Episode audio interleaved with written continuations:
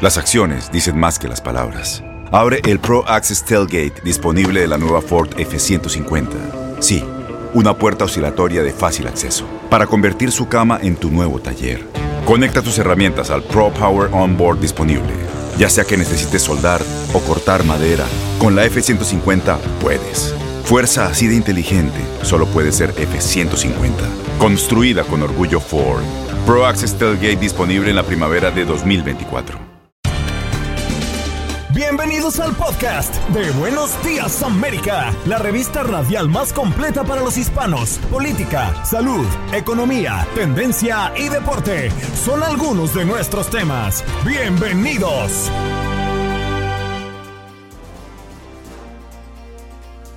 Hoy Buenos Días América se convirtió en un programa especial a propósito de los 100 días del presidente Biden en el cargo. Fernando Escuelas nos acompañó durante tres horas de programa y tuvimos la oportunidad de conversar con el secretario de Salud y Servicios Humanos de la administración de Biden, Javier Becerra. Además, Ángel Leal, abogado constitucionalista y de inmigración, para hablar de la reforma migratoria.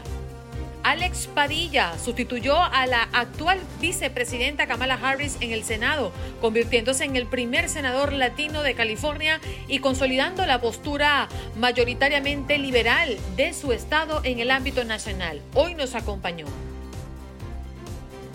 También conversamos con Julio Schilling, politólogo, escritor, director de Patria de Martí, para hablarnos de estos primeros 100 días de Biden en la presidencia y del Partido Republicano.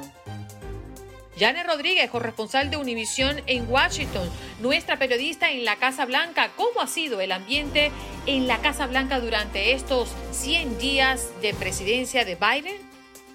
Juan González, asesor político del presidente Joe Biden para América Latina, nos acompañó en este programa especial.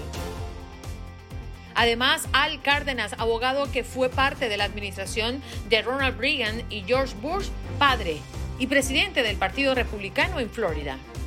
Raúl Ruiz, congresista, quien ganó la reelección en el Distrito 26 de la Cámara de Representantes, estuvo en entrevista con nosotros.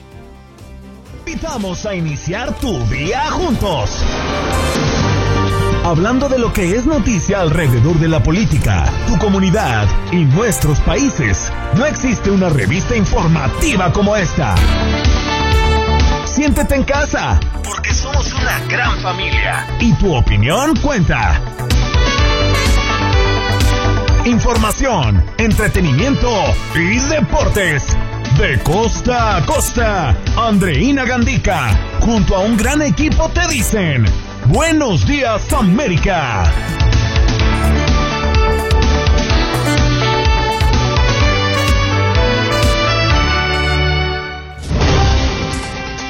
Hello, hello, buenos días América de costa a costa. Good morning in the morning, más temprano que temprano. ¿Cómo está, señor Juan Carlos? Hoy usted se me cayó de la cama y eso me tiene un poco preocupada. Mi querida Andreina Gandica, tenga usted muy buenos días. Qué maravilla saludarla hoy en esta mañana, un día tan especial, viernes 30 de abril del año 2021.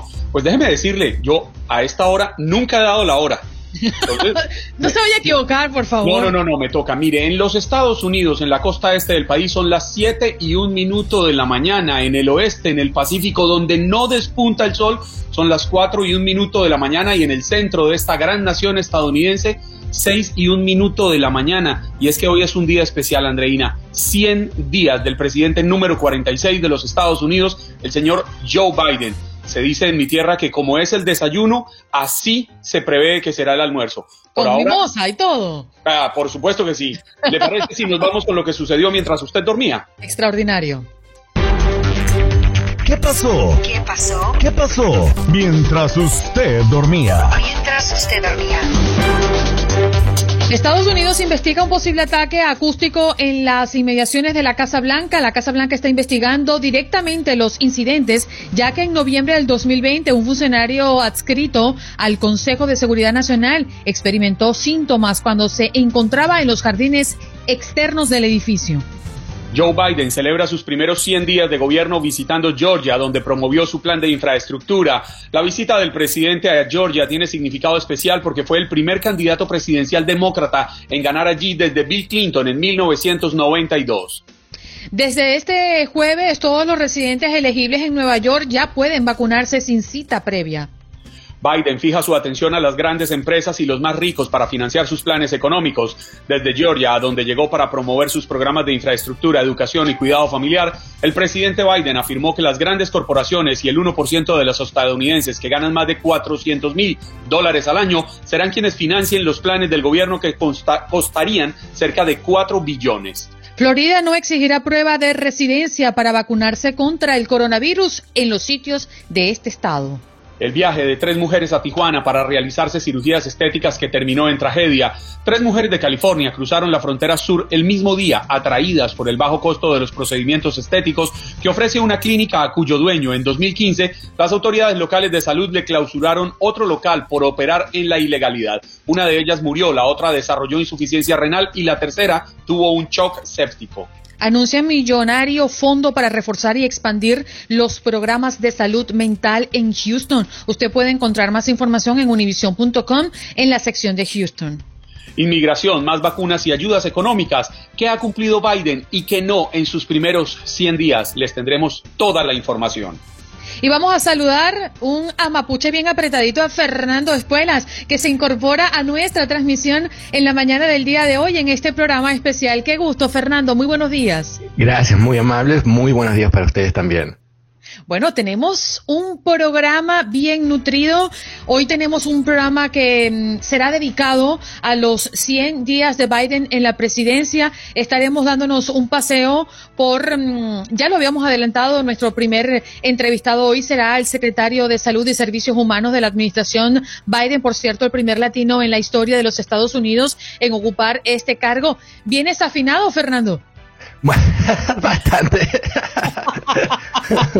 con, las escuelas listas. Sí, listísimo, sí.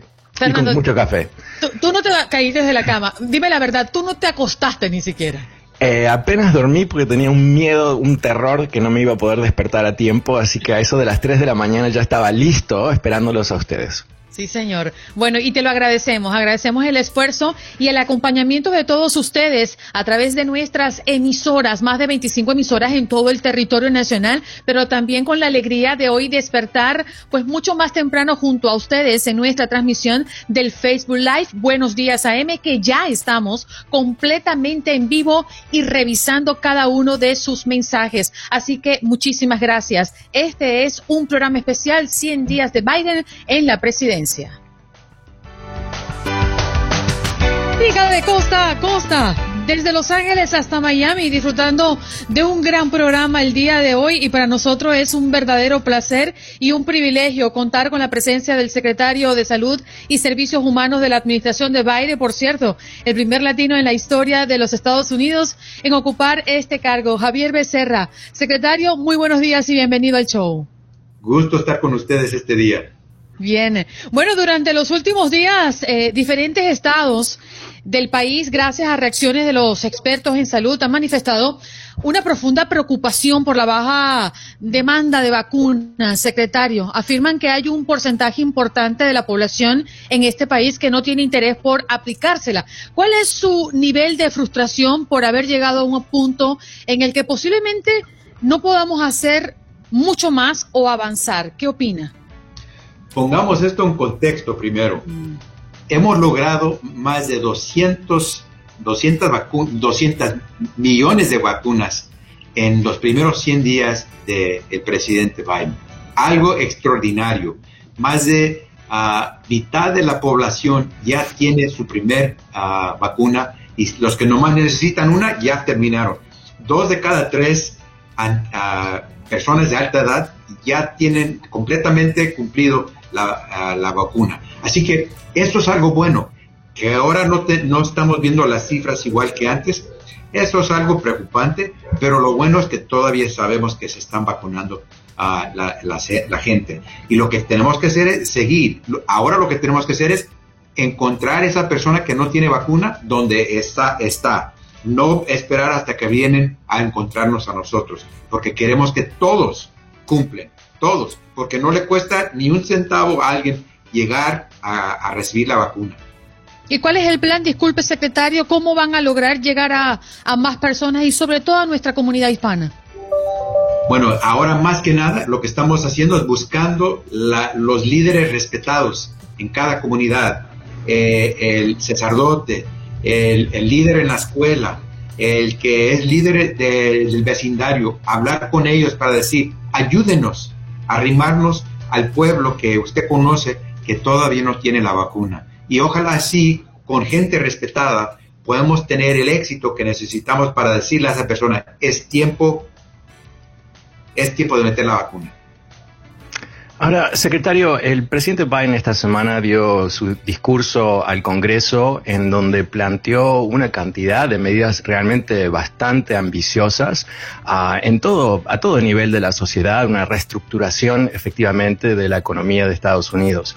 Del punto de vista de salud, ah, ¿qué, es lo más descartable? ¿Qué es eh, lo que podemos esperar ah, en este año y los que siguen relativo a estos grandes cambios que anunció el presidente? Que el pueblo va a quedar sorprendido en saber qué tanto van a poder tener acceso a un cuidado médico de calidad sin tener que pagar casi nada. en otra manera de decirlo es, mucha de la gente que va a solicitar y recibir ese seguro médico va a ver que va a pagar no más de 10 dólares al mes para su seguro médico y tal vez menos. Eso es algo sorprendente, pero es lo que van a encontrar cuando van para eh, eh, entregar la solicitud. Algo tremendo. Segundo, estamos enfocándonos en las comunidades que a veces no alcanzamos. Las comunidades de color, las comunidades más pobres. Y estamos llegando a ellos, a las comunidades donde están ellos, para darles acceso a la información, para que puedan entonces entregarse al programa y empezar a tener su cuidado médico. Secretario Becerra, a mí me parece admirable la labor de ustedes porque Estados Unidos venía de ser el país con los peores números de coronavirus y de un momento a otro cambiamos de administración y en ese momento lideramos la lucha en todo el mundo en número de vacunas. Hemos llegado a poner 4 millones de vacunas en un solo día y creo que merecen una felicitación por eso. Yo moría por tener a alguien de su nivel para hacerle la siguiente pregunta. Y es porque a uno, viniendo de Latinoamérica y viviendo acá, se lo preguntan todos los amigos, se lo pregunta la familia. ¿Cuándo Estados Unidos va a empezar a vender la vacuna? En las farmacias, yo poder decirle a mi papá, vengas en el primer avión porque me aterra que pueda morir de coronavirus, porque tiene 78 años y quiero cuidarlo. Que nuestros amigos puedan venir a vacunarse acá y traer dinero en turismo a los Estados Unidos, además ayudar a la economía y protegerse ellos? Buena pregunta, porque en este momento en las farmacias, en las clínicas de salud, en muchos sitios uno puede ir para recibir la vacuna. Así que en este país tenemos más de 75 mil sitios donde uno puede ir. Casi todo el pueblo, nueve de cada diez personas que están en este país, están dentro de cinco millas de un sitio donde puede ir para recibir la vacuna. Ahora, el asunto de que venga alguien en el extranjero a recibir es algo diferente porque en este momento todavía la frontera está cerrada y tiene que estar cerrada porque tenemos que estar seguros de que la gente que viene no va a infectar al pueblo norteamericano. Así que sería algo difícil hablar de eso, pero lo que sí sabemos es que vamos a tratar de ayudar en cualquier manera posible a muchos de los países, como en India, como hemos hecho con México y con Canadá, como estamos haciendo también con los países eh, de Guatemala, Honduras, a El Salvador. Estamos viendo cómo podemos ayudar, pero de dejar entrar extranjeros al país es algo todavía que no se puede hacer. Señor secretario, la crisis fronteriza, y permíteme que le cambie el tema, todavía hay un número récord de niños migrantes no acompañados que llegan a la frontera de este país y donde ustedes entran en escena es después de la aprehensión. Los niños son trasladados a un refugio y luego con una familia patrocinadora. El refugio y la familia patrocinadora, ese es su departamento, ¿cierto? ¿Qué tan cerca están esos refugios en este momento de la capacidad? Lo que buscamos hacer es buscar una, una persona responsable que puede cuidar a ese niño mientras que se le trabaja el caso que tiene de inmigración, porque en este momento no sabemos si ese niño va a tener que ser trasladado a su país o si se va a poder quedar. En muchos casos va a tener que regresar porque no califica. Pero mientras que está aquí, el deber del Departamento de Salud y Bienestar es de cuidar a ese niño. Eh, si queda en nuestra, nuestras manos o si encontramos alguien responsable que lo puede cuidar, familiar, por ejemplo. Así que la responsabilidad que, tenemos nosotros es de tomar a cargo de ese niño cuando se viene del Departamento de Seguridad a nuestras manos y proveerle lo que necesita. Más que nada es si podemos encontrar esa persona responsable en el país que puede tomar cargo. Pero no lo hacemos hasta que estamos seguros, porque no queremos ver un daño que le pase a cualquier niño mientras que están bajo nuestra custodia. Y, rapidito, sé que se nos acaba el tiempo. Si nos puede dar en forma muy corta el, ah, la idea detrás de la administración de Biden. O sea, empezó como algo que teníamos que lidiar con una crisis, la crisis de salud, la crisis económica, pero ahora lo que se está planteando es algo mucho más amplio. Hay algunos que lo comparan con ah, Franklin Roosevelt, esos cambios tan dramáticos que reajustó todo Estados Unidos. ¿Cómo podemos pensarlo? Sé que esto es una pregunta grande para un tiempo corto, ¿no? Pero ¿cómo podemos pensar eh, de lo que, es lo que implica estos, estos cambios?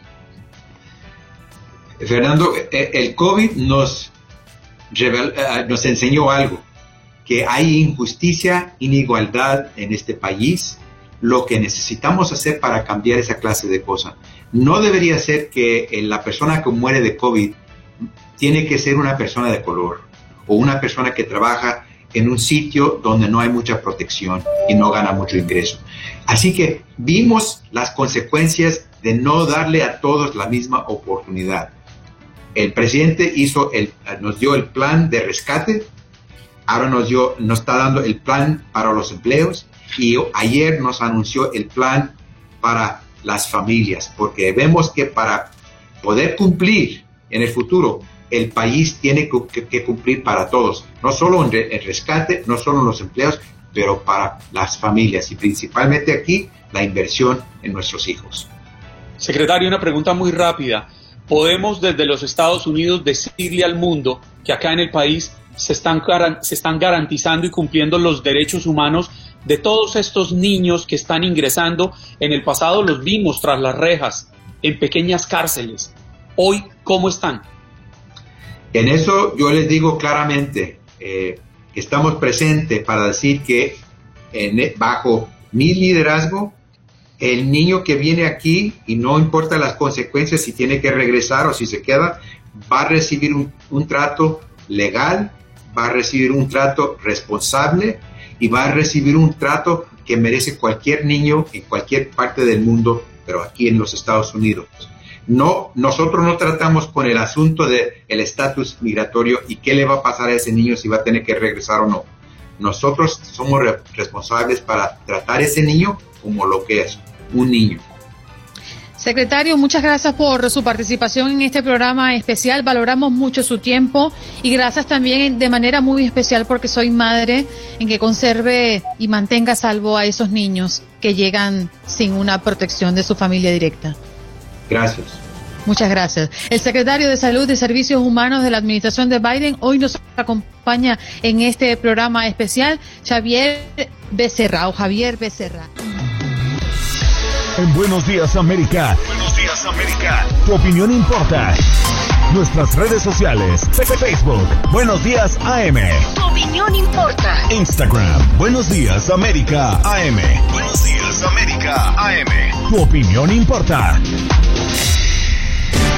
Inmigración, salud, economía y política internacional son algunos de nuestros temas hoy en este programa especial, los 100 días de Joe Biden como presidente.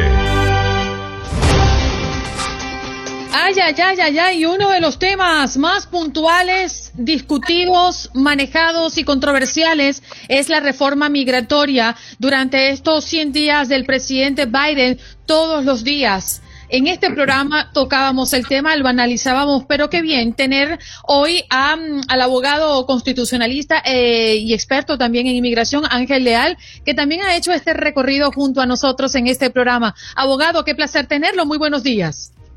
Muy buenos días, encantada de saludarles. Bienvenido Fernando y Juan Carlos, ¿a qué hora es el almuerzo? mi querido Ángel, usted sabe que esta mi casa es la suya, así que usted nomás dice, las lentejas me quedan maravillosas. Pues, pues le estaré cayendo porque me encanta, me encantan las lentejas y la receta eh, suena fabulosa, así que... No, no, no. vienen con todo, vienen con todo. Como dice la canción, entren que caben 100. Bueno, hablemos de la inmigración. Ha sido, junto a la crisis del coronavirus, abogado, uno de los principales problemas del arranque de la administración de Biden. Prometió regularizar a 11 millones de personas sin papeles y llevarlo a la legalidad, levantando el veto de viaje a algunos países musulmanes. Revivió los programas que, que brindan protección a más de un millón de personas, entre ellos los Dreamers y los indocumentados. Eh, provenientes de países castigados por el cambio climático y también la, la pobreza. Entre ellos, bueno, eh, mi país, Venezuela, también puso fin a la política que, de separación de, de, familias y expulsión de menores migrantes. ¿Considera que el gobierno de Biden ha fijado la dirección correcta en este tema, abogado leal? Indiscutiblemente. Es un, es un proyecto, un plan y una política inmigratoria humanitaria que lo que está buscando es reformar nuestro sistema de inmigración, pero a la vez tratar de garantizar la seguridad fronteriza, pero sobre todo actuar con humanidad. Hay que recordar que el censo que acaba de determinar fue muy importante. El número de habitantes estadounidenses es 331 millones de personas. Es decir, que las tasas de mortalidad lastimosamente están encima de las tasas de nacimiento. Entonces, la inmigración es un elemento necesario para el crecimiento económico y diría yo para que los Estados Unidos de América siga siendo una de las primeras potencias en el mundo. Entonces, lo que está buscando es eliminar la inmigración eh, eh, ilegal, eliminar que las personas entren ilegalmente por frontera y que crear caminos factibles para que las personas puedan inmigrar legalmente, bien sea por unificación familiar, por empleo o bajo distintos diversos programas especiales. Así que es un plan ambicioso y cumplió su palabra. El primer día de su mandato suspendió el programa de permanecer en México, eh, presentó el proyecto de ley que se llama la Ley de Ciudadanía Estadounidense del 2021, eh, como usted bien acaba de destacar, eh, ya otorgó el TPS para el pueblo venezolano que tanto lo merecía y que era tan necesario para esa nación, para los nativos de esa nación, mejor dicho. Y, y, por último, y la pregunta que ustedes tengan, eh, también eliminó esa eh, reglamentación horrible de carga pública de tal manera que ya ha vuelto a crear un sistema factible para que las personas, los inmigrantes puedan aspirar a un estatus legal en el país. Y, Muchas gracias. y señor Leal, eh, usted sabe muy bien que eh, cualquier tipo de política ah, progresista que pueda tener Biden ah, siempre se choca contra lo que ha sido el, ah, el freno de los republicanos desde el 2007 cuando liquidaron la reforma migratoria de Bush, después se lo hicieron a Obama y ahora estamos aquí frente a lo que parece ser una vez más una muralla de oposición. Eh, ¿Cómo ve usted, alguien que, que, entiende este proceso a largo plazo, cuáles son las posibilidades que realmente puede prosperar esta reforma esta vez? Bueno, eh, hay que entender que hay ciertas cosas que se pueden hacer a nivel administrativo a través de orden ejecutiva. Por ejemplo, eh, eh, revertir las reglamentaciones teniendo que ver con restricciones sobre pedir asilo, designar a Venezuela para TPS, seguramente va a volver a designar Honduras, Nicaragua, El Salvador para el TPS, Haití para el TPS, eliminarlo de la carga pública. esas son cosas que proteger DACA, que esas son acciones ejecutivas que él puede tomar, que eh, en algunos casos van a ser retadas a nivel de corte, como sucedió en la época de Trump, cuando fueron políticas anti-inmigrantes. Ahora, habiendo dicho eso, indiscutiblemente necesitamos acción legislativa. Yo creo que lo que se ve más factible es eh, la ley de los soñadores. hay un proyecto de ley tanto en la Cámara como en el Senado eh, con pocas diferencias, donde yo considero que es muy factible que ese proyecto de ley se pudiera dar, ya que cuenta con apoyo bipartidista. Ya el proyecto de ley teniendo que ver con la... Hay, un proyecto de ley en la Cámara que se llama la Ley de Sueños y Promesas, que también aspira a crear un estatus permanente para los tepecianos. Esa la veo más, más dificultosa, pero tampoco la descartaría, ya que se entiende que hay personas con TPS en este país que han estado aquí por más de 20 años. Eh, también pienso muy favorable, que eh, veo una buena perspectiva para los trabajadores agrícolas de que se crea algún tipo de ley para que ellos puedan tener un estatus permanente en el país. Más allá de esos tres temas, los demás elementos del proyecto de ley del presidente Biden, particularmente el de, entre comillas, eh, el programa de legalización que algunos llaman amnistía, que si la persona entró antes del primero de enero del 2021, que si tiene buena conducta moral, si carece de antecedentes penales, si paga impuestos, crea un estatus eh, temporal de inmigrante prospecto que eventualmente pueden aspirar a, través de cinco años a una residencia permanente y eventualmente una ciudadanía en un transcurso de ocho años. Ese es el elemento del proyecto de ley del presidente Biden que tal vez sea el más dificultoso para que pueda eh, ganar los votos necesarios, pero es el plan más ambicioso de reforma inmigratoria que yo he visto en 28 años de carrera.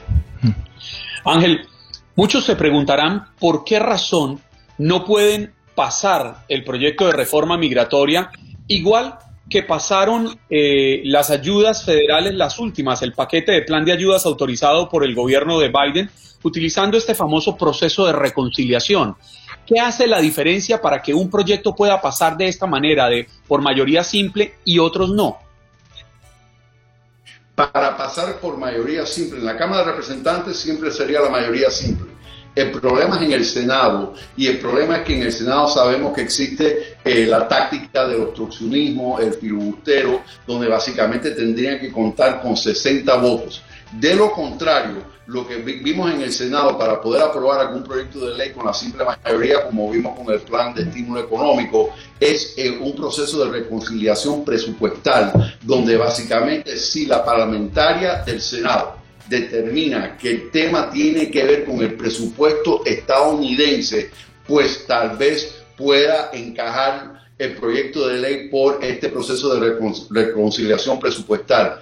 Aquellos aspectos del proyecto de ley de Biden que tienen que ver o que de alguna manera afectan el presupuesto del país, tal vez lo puedan introducir a través de ese proceso de reconciliación. No sé si la totalidad del proyecto de ley, la parlamentaria aceptaría que se pueda votar a, través de ese proceso. Igual cuidado porque como la mayoría del Senado es tan, tan eh, frágil, porque realmente en gran parte depende de la disponibilidad del senador Manchin de que él esté de acuerdo con eso, porque si no cuenta con el senador Manchin, no tienen los 50 votos más el voto de la vicepresidenta Harris. Así que es, es una negociación delicada y un proceso muy complicado. No lo descartaría, pero no creo que para la totalidad del proyecto de ley.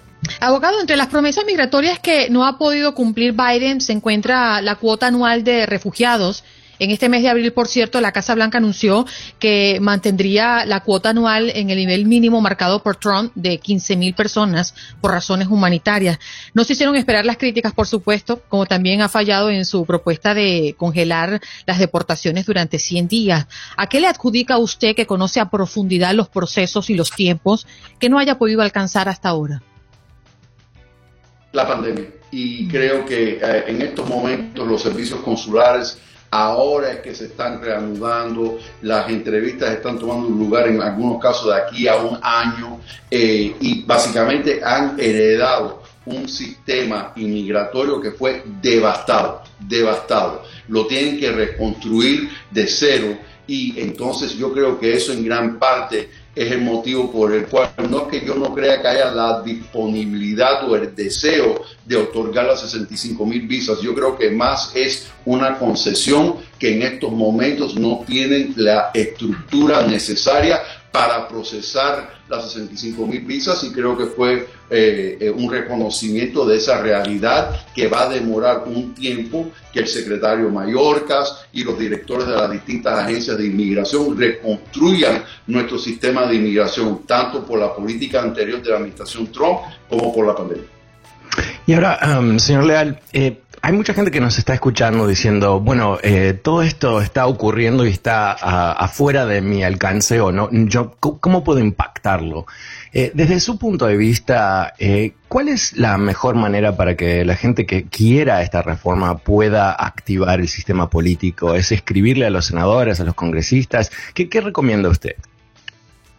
Efectivamente, formar parte de nuestro proceso político nunca jamás ha sido una representación falsa de la ciudadanía americana, porque eso es altamente castigado bajo nuestras leyes de inmigración. Pero muchas de estas personas, muchos de mis clientes, muchos de mis amigos, muchos de mis hermanos inmigrantes tienen hijos americanos, tienen padres americanos, tienen hermanos americanos y pueden manifestarse y explicar por qué es necesario. Son personas que han venido a aportar, han venido a contribuir, que han ayudado durante la pandemia, que son los padres de nuestros soñadores que muchos de ellos trabajan en, primeros auxilios, con, en nuestras Fuerzas Armadas, con nuestra policía, en nuestros hospitales. Entonces es importante que el Congreso escucha el mensaje claro y convincente de que la inmigración es no solamente eh, un acto de humanidad, pero también es un elemento necesario para que, los, Estados Unidos de América siga siendo la primera potencia del mundo.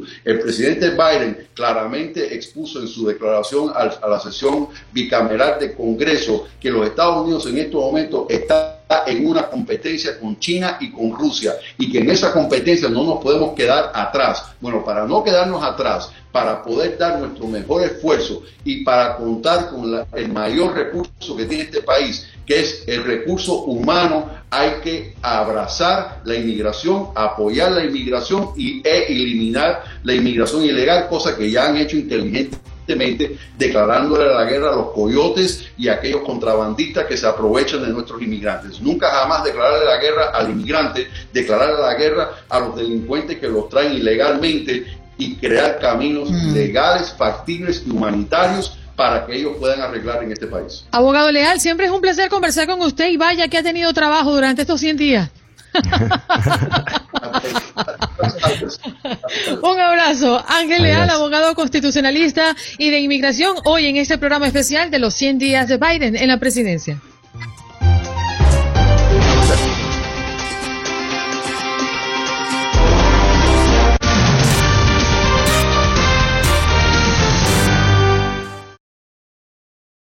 Se vienen los días soleados y calurosos. ¿Qué tal si los disfrutas con un nuevo y confiable Toyota?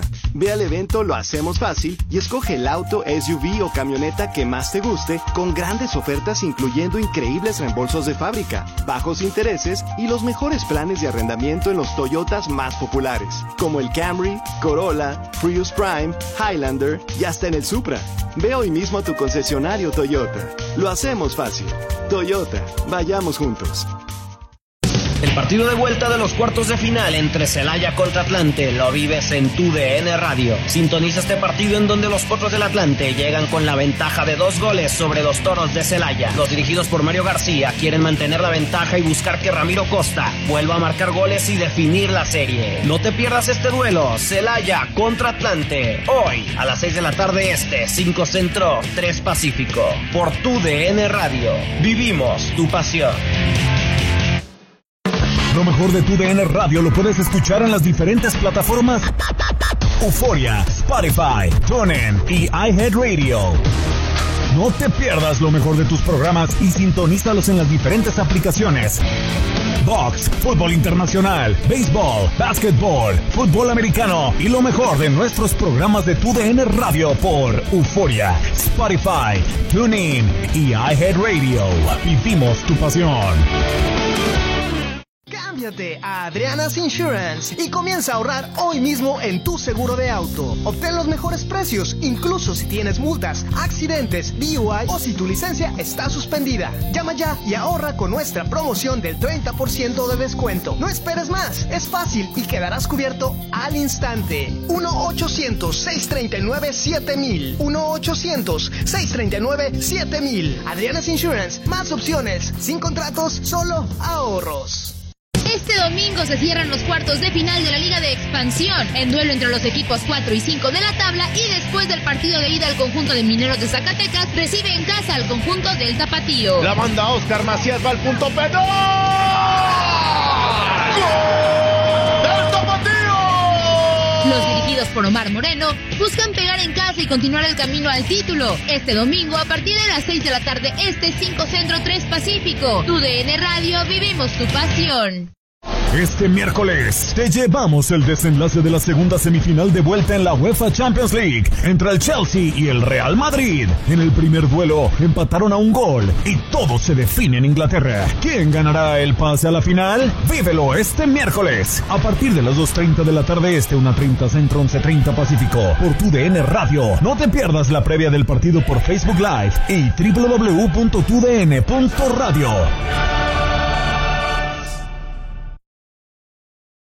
Se vienen los días soleados y calurosos. ¿Qué tal si los disfrutas con un nuevo y confiable Toyota? Ve al evento Lo Hacemos Fácil y escoge el auto, SUV o camioneta que más te guste con grandes ofertas incluyendo increíbles reembolsos de fábrica, bajos intereses y los mejores planes de arrendamiento en los Toyotas más populares, como el Camry, Corolla, Prius Prime, Highlander y hasta en el Supra. Ve hoy mismo a tu concesionario Toyota. Lo hacemos fácil. Toyota, vayamos juntos. Este fin de semana te llevamos una doble cartelera de la Liga MX. El campeón León recibe a los Gallos Blancos de Querétaro. Después, el líder general de la competencia, Cruz Azul, recibe a Cholos Quincles. Vive con intensidad estos partidos de la jornada 17 de la Liga MX. León contra Querétaro y Cruz Azul frente a Tijuana. Este sábado, a partir de las 6 de la tarde, este 5 Centro 3 Pacífico. Por tu DN Radio vivimos tu pasión. En Buenos Días América, tu opinión importa. Llámanos, llámanos, llámanos. Teléfono en cabina 1833-867-2346. Llámanos 1833-867-2346. Llámanos.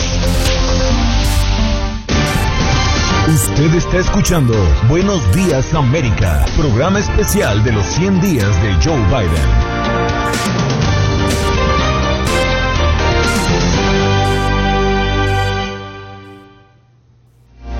Haya dado la oportunidad de conversar con usted, Alex Padilla. Él sustituyó, sustituyó a la actual vicepresidenta Kamala Harris en el Senado, convirtiéndose en el primer senador latino de California y consolidando la postura mayoritaria liberal de su estado en el ámbito nacional. Eh, muy agradecido, senador. Gracias por estar con nosotros. Con gusto, con gusto. Muy buenos días a todos.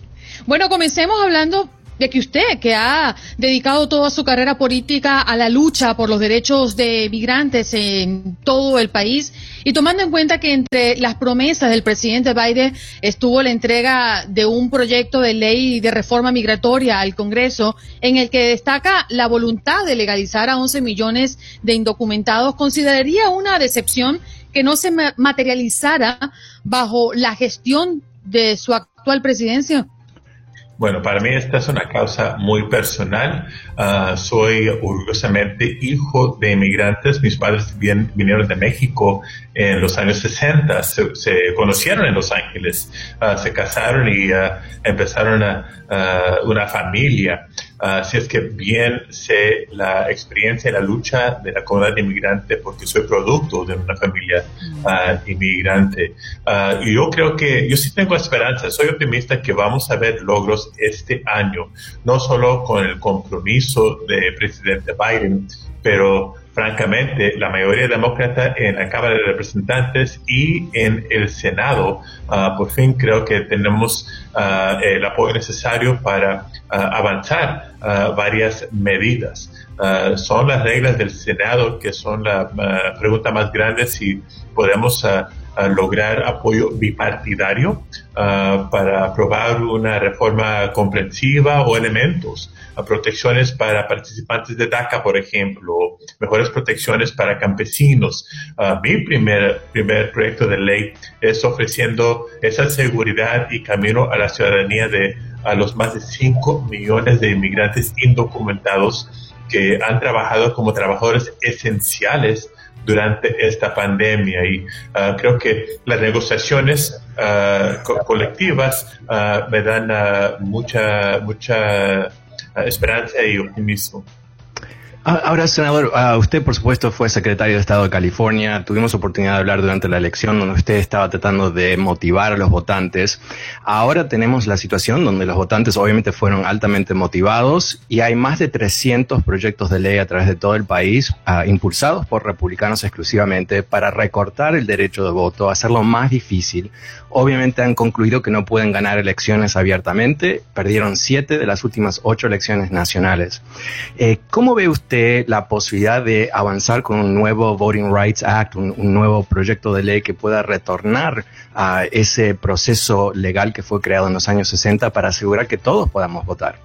Sí, bueno, otra, otra área de reformas tan necesitadas, tan urgentes, protegiendo nuestro uh, derecho uh, a votar, que es tan fundamental uh, en este país. lo bueno es que tenemos ejemplos como el que tenemos en California, donde se puede mantener la integridad y la seguridad del proceso electoral y al mismo tiempo haciéndolo mucho más fácil para uh, ciudadanos elegibles para inscribirse para votar y poder votar con opciones de dónde, cuándo y cómo uh, entregar su boleta uh, durante la pandemia. Piensen en esto, durante una pandemia tuvimos un récord número de, votantes inscritos en California y un número récord de votantes que participaron. Es el modelo, es el ejemplo para el resto del país y uh, ahora tengo esta plataforma como senador federal para tratar de avanzar esa causa de uh, nuestro derecho a votar uh, para todo el país. Senador, en las elecciones pasadas rompimos un hito éramos la minoría más grande en los Estados Unidos. 32 millones de hispanos podían votar. Para las próximas elecciones, para el 2024, según el Centro de Investigaciones Pew, se calcula que 36 millones de hispanos van a poder votar.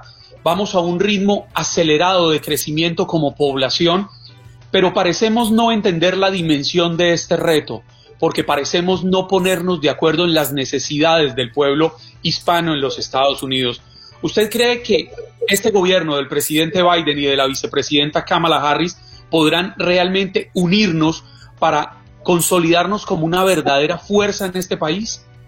Ah, yo creo que sí, ah, porque ah, bien reconocemos que, que, por más grande que somos como comunidad latina, también somos muy diversos. Ah, en cada estado es un poco diferente. hay muchos uh, mexicoamericanos en California, pero también muchos centroamericanos, muchos cubanos en, en Florida, pero también colombianos y venezolanos, muchos puertorriqueños en Nueva York, pero también entre otros países. y tenemos una administración que no solo reconoce nuestra diversidad, pero respeta nuestra diversidad y, y, se manifiesta en pólizas y mensajes, medios de comunicación, uh, etcétera. Uh, pero también muchos de, ambos partidos reconociendo la fuerza política que, que sigue creciendo en nuestra comunidad, no solo porque la población sigue creciendo, sino el número de votantes que sigue creciendo uh, cada año, cada mes, cada semana, cada día. Uh, cada 30 segundos creo que hay uh, un joven latino que cumple los 18 años y es elegible para inscribirse y para votar. Así es que eh, es importante que nosotros reconocemos uh, eh, la importancia del compromiso de largo plano. El mundo no va a cambiar solo en una elección. Tenemos que comprometernos a participar en cada elección. Uh, y para la próxima generación que quizás no tiene esa tradición de, votar en su familia, como fue en la mía, mis padres no, no, votaron cuando yo era joven porque no eran todavía ciudadanos. Es, el deber de nuestra generación crear esa tradición de participación. Senador, usted comenzando la entrevista habló de compromiso, habló de responsabilidad y muchas personas apuestan a usted, sobre todo porque usted lleva una carga muy importante convirtiéndose en el primer senador latino en representar a California. Considerando eso, y también a otros latinos que han tenido la oportunidad de ocupar cargos importantes en este país en la gestión de Biden. ¿Cuál considera que ha sido el paso más importante dado por el actual presidente en estos primeros 100 días en beneficio de los hispanos? Sí, bueno, que es, uh, uh, creo que es reconociendo que uh, cuando estamos de acuerdo con el presidente, quien sea, es importante apoyar esa agenda y hacer todo lo posible en avanzar esa agenda. Pero cuando hay diferencia de opinión, no hay que, que temer vocalizar esa diferencia de opinión. Uh, por ejemplo, cuando el presidente Biden primero anunció que no iban a aumentar el número de, de uh, refugios uh, admitidos al país, tuvimos que recordar a la administración de los compromisos que habían hecho y están haciendo los cambios para, para, respetar esos compromisos. Pero la gente del presidente Biden Ah, la gran mayoría estamos de acuerdo, estamos uh, optimistas. Uh, vimos la gran ayuda que llegó a tantas familias en el país cuando se aprobó el plan de rescate en marzo. Ahora estamos negociando los detalles en su, no solo su plan de infraestructura, pero su plan para crear empleos y apoyar a familias en todas áreas del país, ofreciendo no solo mejores oportunidades pero para nuestra comunidad, pero uh, eh, asegurando que el apoyo para familias está ahí para lograr el éxito uh, en, en, los años que vienen. Y senador, perdón, me gustaría volver al, tema anterior porque no me quedó claro su respuesta. Eh, si los republicanos tienen éxito en bloquear uh, el desarrollo del voto, que es exactamente la estrategia que ellos buscan, eh, y al mismo tiempo, por supuesto, hay un bloqueo en el Senado donde uh, no hay votos republicanos para apoyar cosas. Quizás va a haber, pero no ha habido hasta ahora.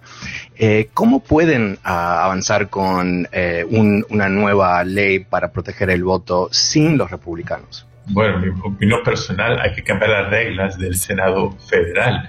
Uh, la razón por cual uh, existe este obstáculo uh, que requiere 60 votos de 100 para aprobar algo en el Senado uh, ya, no tiene uso. Uh, esto es una democracia, la mayoría debe de poder dirigir.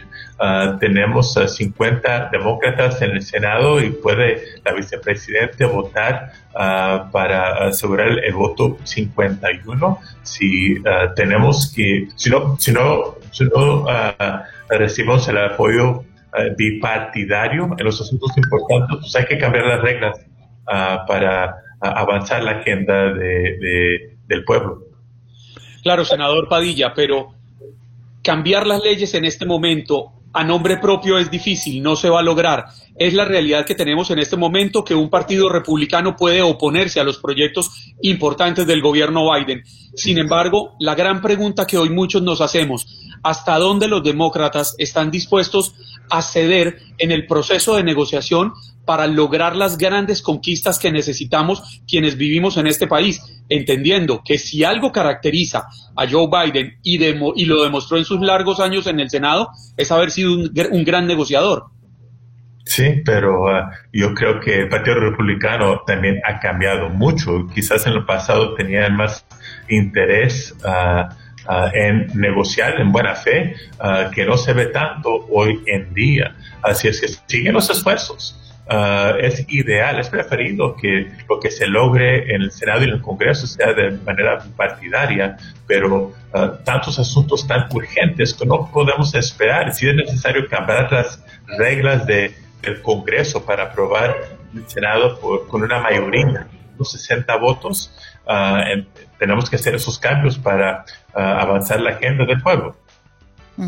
Senador, agradecemos el tiempo. Sabemos que se hace corto cuando tocamos temas tan amplios y tan profundos como inmigración, uno de los temas que más nos ocupan. Y siendo pues el ojo tan agudamente puesto sobre la gestión de Biden en estos primeros 100 días en su gestión, aún así valoramos su tiempo y su apertura para estar en Buenos Días América.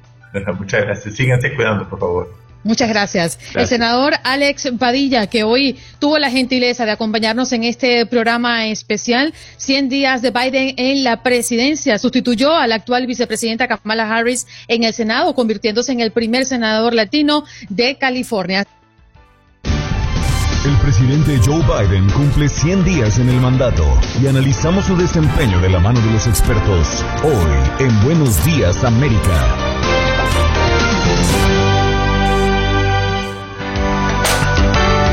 Y aún queda mucho más en este programa especial de los 100 días de Joe Biden en la presidencia. Ya Juan Carlos Aguiar se ha tomado tres vasos de agua caliente con limón y el señor Fernando Espuelas muy elegantemente con su tobo de café desde bien tempranito. Ahí nos estamos acompañando con mi café.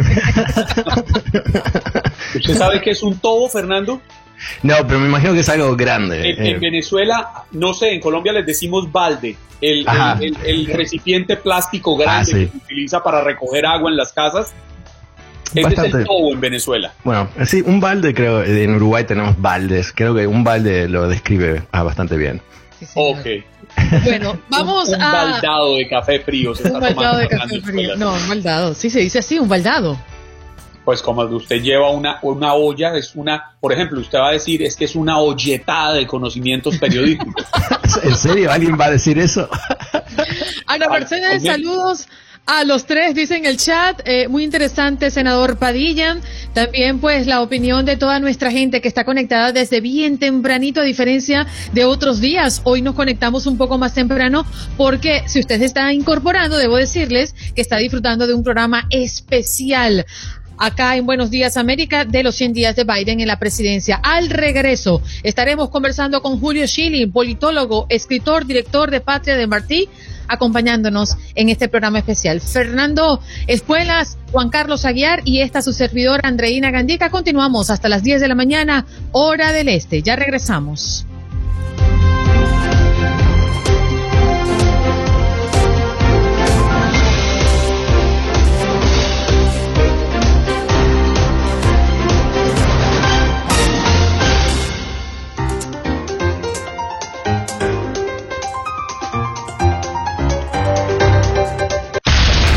Está en tu DN Radio. Tus mañanas están llenas de energía de la mano de Andreina Gandica y Juan Carlos Aguiar. Aquí, en Buenos Días América, hacemos un recorrido por esos temas que son importantes para ti. Noticias, inmigración, salud, el acontecer diario, las tendencias y por supuesto los deportes. Buenos días América, este programa es tuyo. Hello, buenos días América de costa a costa, iniciando nuestra tercera hora de programa. Sí, señor, en este programa especial de los 100 días de Joe Biden en la presidencia, recordándoles que usted participa de muchas maneras, pero seguimos escuchando y viendo sus mensajes a través de nuestro Facebook Live, porque sí, estamos desde las 7 de la mañana hora del este conectados a través de esta transmisión de manera simultánea con más de 25 emisoras. Perfecto. En las 25 emisoras que nos escuchan a lo largo y ancho del país, de costa a costa, cuando en Estados Unidos, en la costa este del país, son las 8 y 2 minutos de la mañana, en el oeste, en el Pacífico, donde todavía no despunta el sol, 5 y 2 minutos de la mañana, y en el centro de esta gran nación estadounidense, 7 2 minutos de la mañana, nos acompaña hoy en este programa especial por los 100 días de la presidencia de Joe Biden, Fernando Espuelas. Y nos vamos de inmediato con nuestro próximo invitado. Ya lo habíamos anunciado en el corte anterior. Está con nosotros Julio Schilling, quien es politólogo, escritor, director de Patria de Martí. Muy buenos días, Julio. Gracias por tomarte el tiempo y compartir con nosotros. Encantado, Adreina, Juan Carlos y Fernando, de estar con ustedes en, en esta mañana, en este programa tan escuchado y tan popular a través de los Estados Unidos. Muchas gracias. Hace varios días el expresidente Trump dijo en la cadena Fox News que el partido sigue paralizado, que en las elecciones de mitad de mandato hará una campaña agresiva y que está considerando muy seriamente presentarse de nuevo a la Casa Blanca en 2024. ¿Cree usted que Trump es el único líder de, de cara a las próximas elecciones o por el contrario considera que sí existe alguien que represente una alternativa, señor Chill? Sí, cómo no, eh, eh, existe. Eh, el problema es que el presidente Trump disfruta de, una gran popularidad entre los votantes republicanos, entonces sería un reto difícil. Pero, por ejemplo, aquí mismo en la Florida, el gobernador Ron DeSantis, que, que tiene, podemos decir, es, es Donald Trump, pero con un temperamento eh, más protocolar y pues eh, considero que es material presidencial sin duda. Está Tim Scott, está Josh Hawley, o sea, eh, hay un, buen grupo nutrido de republicanos, pero si se lanza el presidente Trump, no creo que ningún candidato de de lo que es, podemos decir, la rama, eh, si lo quieren llamar trompista o de la nueva derecha, eh, se va a lanzar contra él. Pero a título personal, ¿usted estaría complacido, se sentiría representado? Eh, mira, a mí me gusta mucho Ron DeSantis, simplemente porque representa precisamente el curso de, del país que, que, Donald Trump llevó y, quisiera continuar llevando, me parece que presentaría una buena alternativa y pienso que Donald Trump podría servir enormemente el partido y la propia causa que él tanto defiende, defiende como precisamente, digamos, el, el pastor de, del partido eh, republicano, pero al final será su decisión eh, eh, al final del día. Ah, señor Schilling, ah, el presidente, el expresidente Trump, ah, obviamente estuvo mintiendo antes de las elecciones, diciendo que le iban a robar las elecciones. Después de que pierde las elecciones, sigue mintiendo que le robaron las elecciones. Obviamente ayudó a incitar lo que fue un alzamiento contra la Constitución el 6 de, de enero. Y ahora sigue adelante con esa mentira. Y lo que quizás es más preocupante es que republicanos a través de todo este país están utilizando esa mentira como argumento de campaña. Desde su punto de vista, ¿le parece que el Partido Republicano puede ser viable a largo plazo cuando ha tomado esta, yo diría, eh, esta postura realmente antidemocrática que va en contra mismo de las costumbres de los republicanos, pero ciertamente de la estructura democrática de Estados Unidos?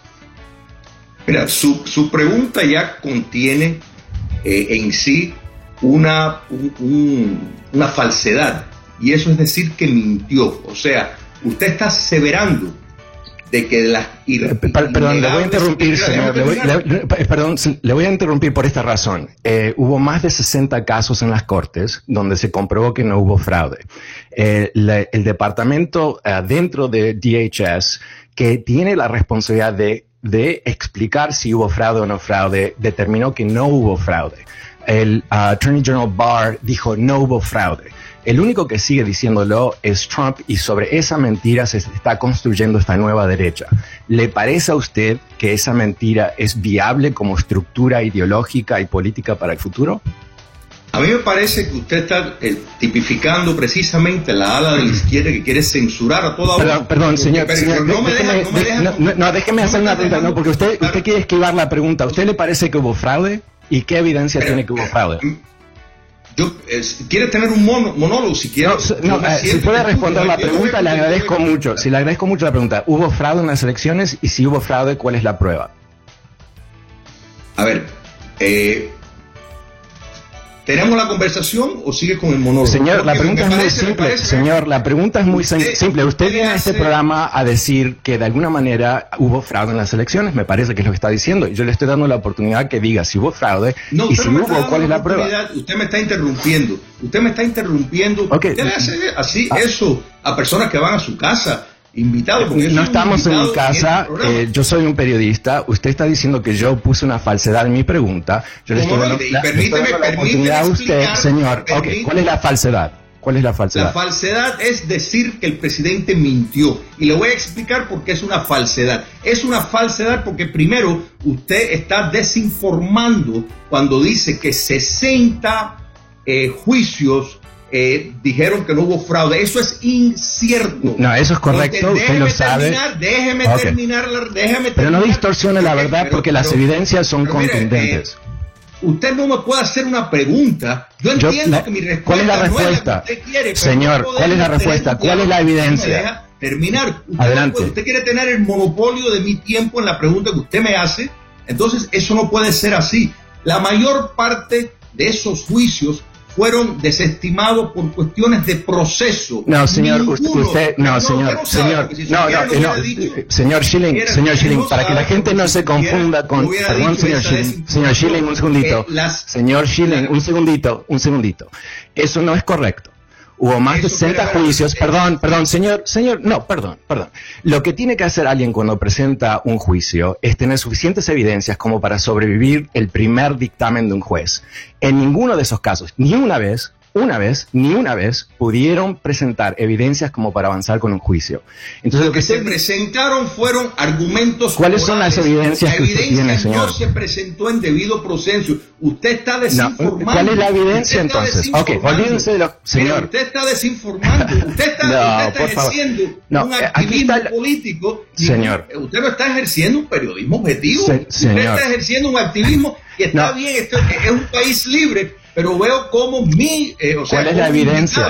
Ni siquiera, y es bueno que la audiencia que nos está viendo, ¿Cuál? pero usted no está respondiendo la me pregunta. Ha hecho como tres preguntas. De ¿Cuál es la evidencia? Ninguna ok, perfecto. Me, deja per terminar. ¿Cuál es la Entonces, evidencia? Esto es el gran problema. O sea, hace una pregunta, me interrumpe en menos de cinco segundos, me hace otra, me vuelve a interrumpir y me hace tercera, de mi pregunta. O ¿Cuál sea, es la respuesta? Yo entiendo que careces de argumento. y ¿Cuál este es la respuesta? ustedes- eh, este, prim- Ok. primeramente, o sea, la pregunta no. Yo no te estoy preguntando, te estoy ¿Cuál, respondiendo. a la cuál pregunta que es me haces. la Entonces, respuesta? Primero estoy aclarando de que eh, estás eh, diciendo, dando información. ¿Cuál es la falsa evidencia? Cuando dices Olvídate que de mí. mintió. Mira, mira, Ok. podemos, eh, ¿Cuál es la evidencia? podemos argumentar, podemos debatir. Yo creo que en esto podemos tener un No está respondiendo la pregunta más básica que usted alega que hubo fraude. Todavía no ha, me ha criticado a mí, dice que yo he traído falsedades, que lo estoy rompiendo. Perfecto, pongamos eso del lado. Ahora le No, doy la oportunidad. eh, Aquí estamos, llegamos al punto es- clave de la entrevista, señor. Bueno, ¿Cuál es la evidencia? ¿Cuál es la evidencia? contestando por, por mí. Ok, Pero no quiere responder, esto entiendo, es una está bien. entrevista. Muy Usted bien, es un- no quiere un responder, periodista. Usted es un, No quiere un, responder. eh, eh, Le doy la por- le No doy me- la oportunidad. Estás, estás contestando la pregunta por mí. ¿Cuál es la Si Me respuesta? haces la pregunta, me interrumpes y después Señor Julio, contestas discúlpeme. la pregunta por mí. Discúlpeme, ¿podría responder para avanzar? Si la quiere responder bien y si no la quiere responder, avanzamos. ¿Cómo no? Que me haga, pregunta. mira, con mucho gusto la respondo, pero que tenga la cortesía, que tenga la decencia periodística de dejármela agota, de su contestar. respuesta. Que me deje contestar. A ver, que me haga la pregunta porque me ha hecho tres. ¿Cuál es la evidencia que Trump f- perdió las elecciones por fraude? Y la evidencia no es lo que diga Trump, obviamente, sino cuál es la evidencia objetiva. Bueno, mucha de esa evidencia, oh, eh, hay diferentes tipos de evidencia.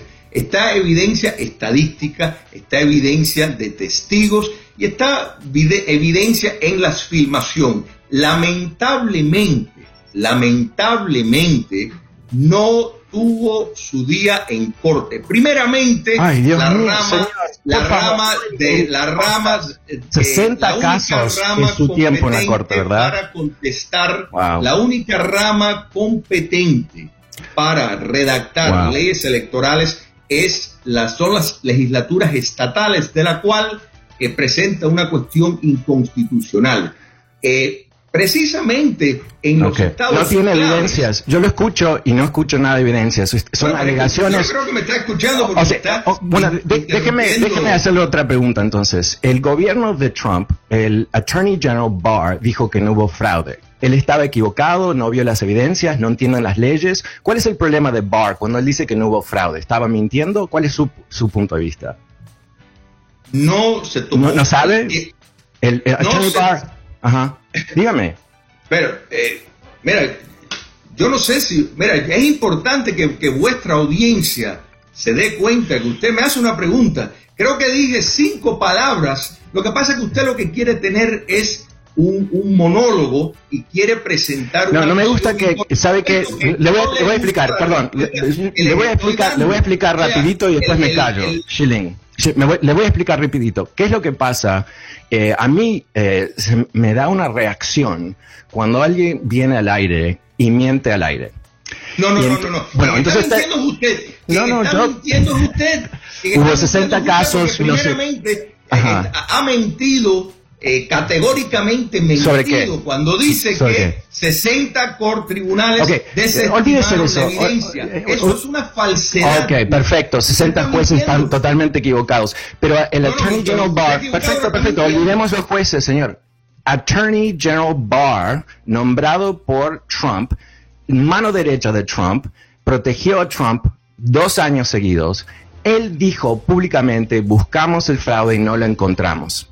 Buscamos el fraude y no lo encontramos. Pero usted sabe más que el Attorney General Barr, porque obviamente usted tiene evidencias secretas que todavía no, no, nos ha presentado. ¿Cuáles son esas evidencias?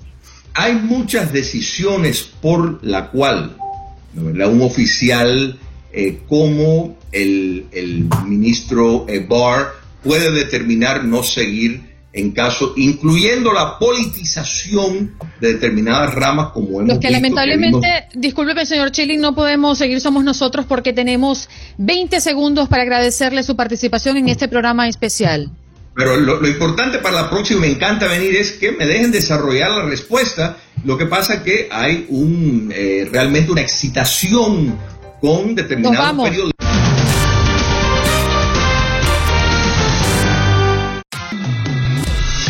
En Buenos Días América. Buenos Días América. Tu opinión importa. Nuestras redes sociales. Facebook. Buenos Días AM. Tu opinión importa. Instagram. Buenos Días América AM. Buenos Días América AM. Tu opinión importa. Inmigración, salud, economía y política internacional son algunos de nuestros temas hoy en este programa especial, los 100 días de Joe Biden como presidente. En Ford creemos que ya sea que estés bajo el foco de atención o bajo tu propio techo, que tengas 90 minutos o 9 horas, que estés empezando cambios o un largo viaje, fortaleza es hacer todo, como si el mundo entero te estuviera mirando. Presentamos la nueva Ford F150 2024. Fuerza así de inteligente solo puede ser F150. Construida con orgullo Ford. Fuerza Ford. Los estamos acompañando Juan Carlos Aguiar, Fernando Espuelas y esta su servidora Andreina Gandica hasta las 10 de la mañana, hora del este. Y se incorpora a esta transmisión Janet Rodríguez, corresponsal de Univisión en Washington, allí en la Casa Blanca. Janet, feliz día, ¿cómo te encuentras? Feliz día, pero le tengo que decir a Juan Carlos muchas gracias por todos los elogios, pero a las 8 de la mañana ninguna cámara me ayuda, ¿eh? Así que perdón, pero... Hola, mi querida Janet, muy buenos días. Buenos días, buenos días. ¿Quién, toca guitarra en su casa? Eh, sí, sí, todo el mundo está enfermo en mi casa, así que aquí, vamos. Con un niño de dos años, los catarros son cosas del día. No, no, no, pero no. Uy, me entendió catarro. No, yo ah, hablaba de la guitarra. Ah, la, guitarra, de atrás, ¿quién toca guitarra? Mi marido pretende, pretende.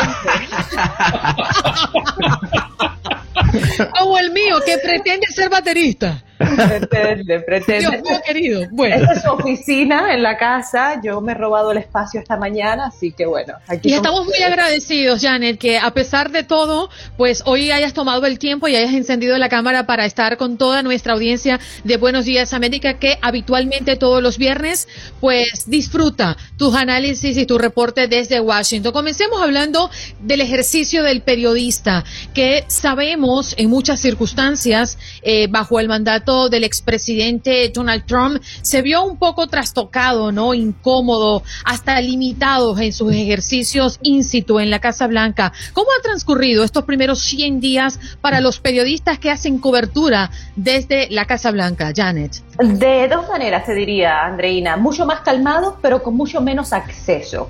Eh, ha sido, la verdad, para ser completamente sincera, si bien Donald Trump nos tenía corriendo y con el Twitter y vigilando las redes sociales y lo hacía todo a su manera. era una persona mucho más accesible que este gobierno. Este gobierno ha, sabido utilizar las, eh, los parámetros por los que estamos pasando en cuanto al COVID para restringir el acceso a la Casa Blanca, que no lo critico porque tenemos que todos protegernos, pero ha sido el presidente que menos eh, entrevistas y menos conferencias de prensa ha dado en los primeros 100 días de gobierno en, muchos años, menos que Trump, menos que el presidente Obama.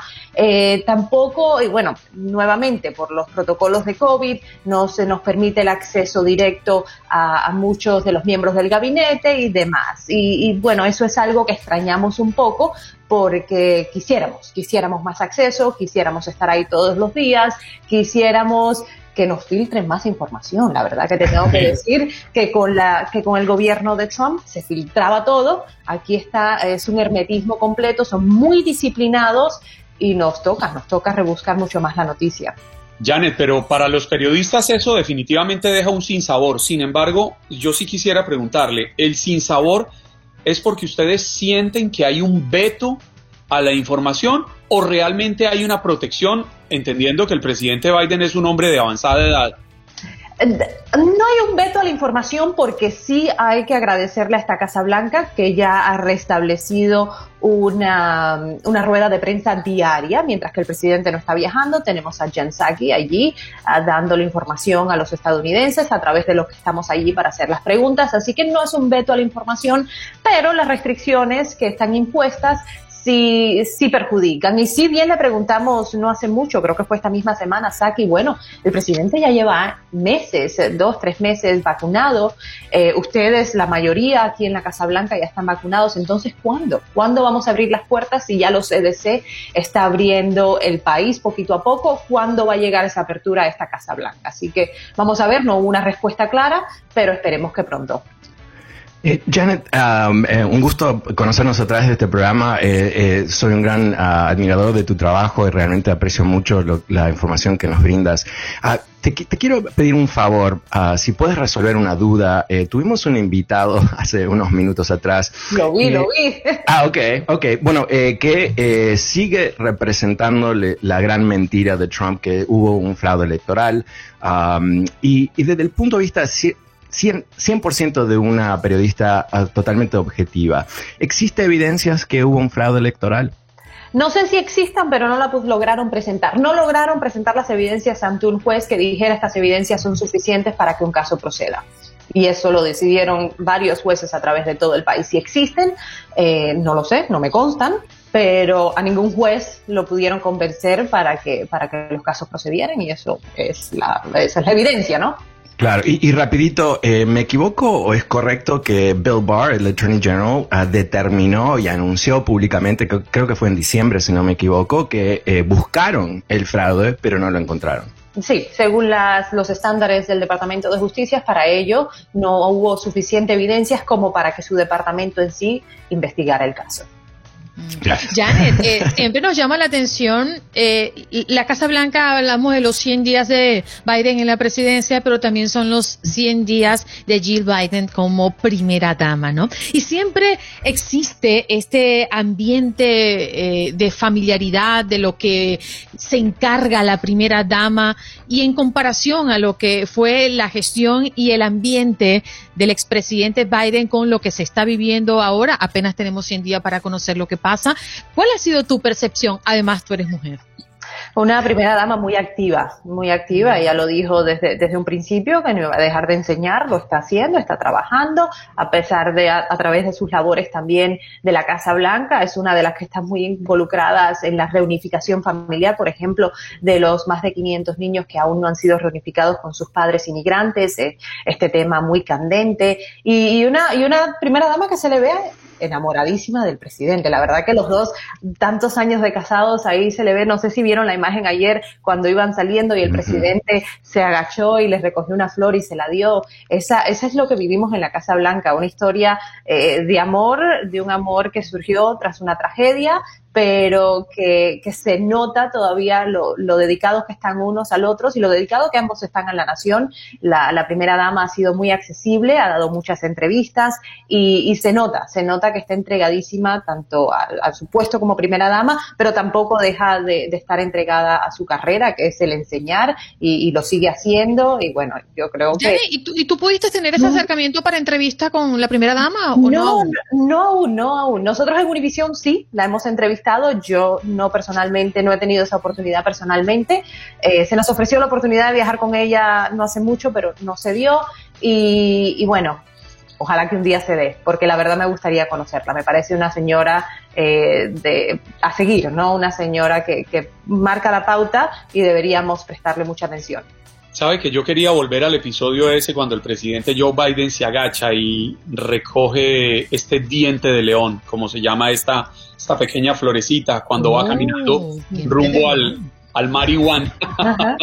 diente de león se llama, mi querida Andreina, porque yo la verdad no sé si es o no es una estrategia de comunicaciones, pero yo prefiero un mandatario auténtico, un mandatario natural y un mandatario que no le teme demostrar sus afectos a nadie porque me acerca al ser humano y me hace sentir que al lado de él las cosas son posibles y se es posible creer en un mundo mejor.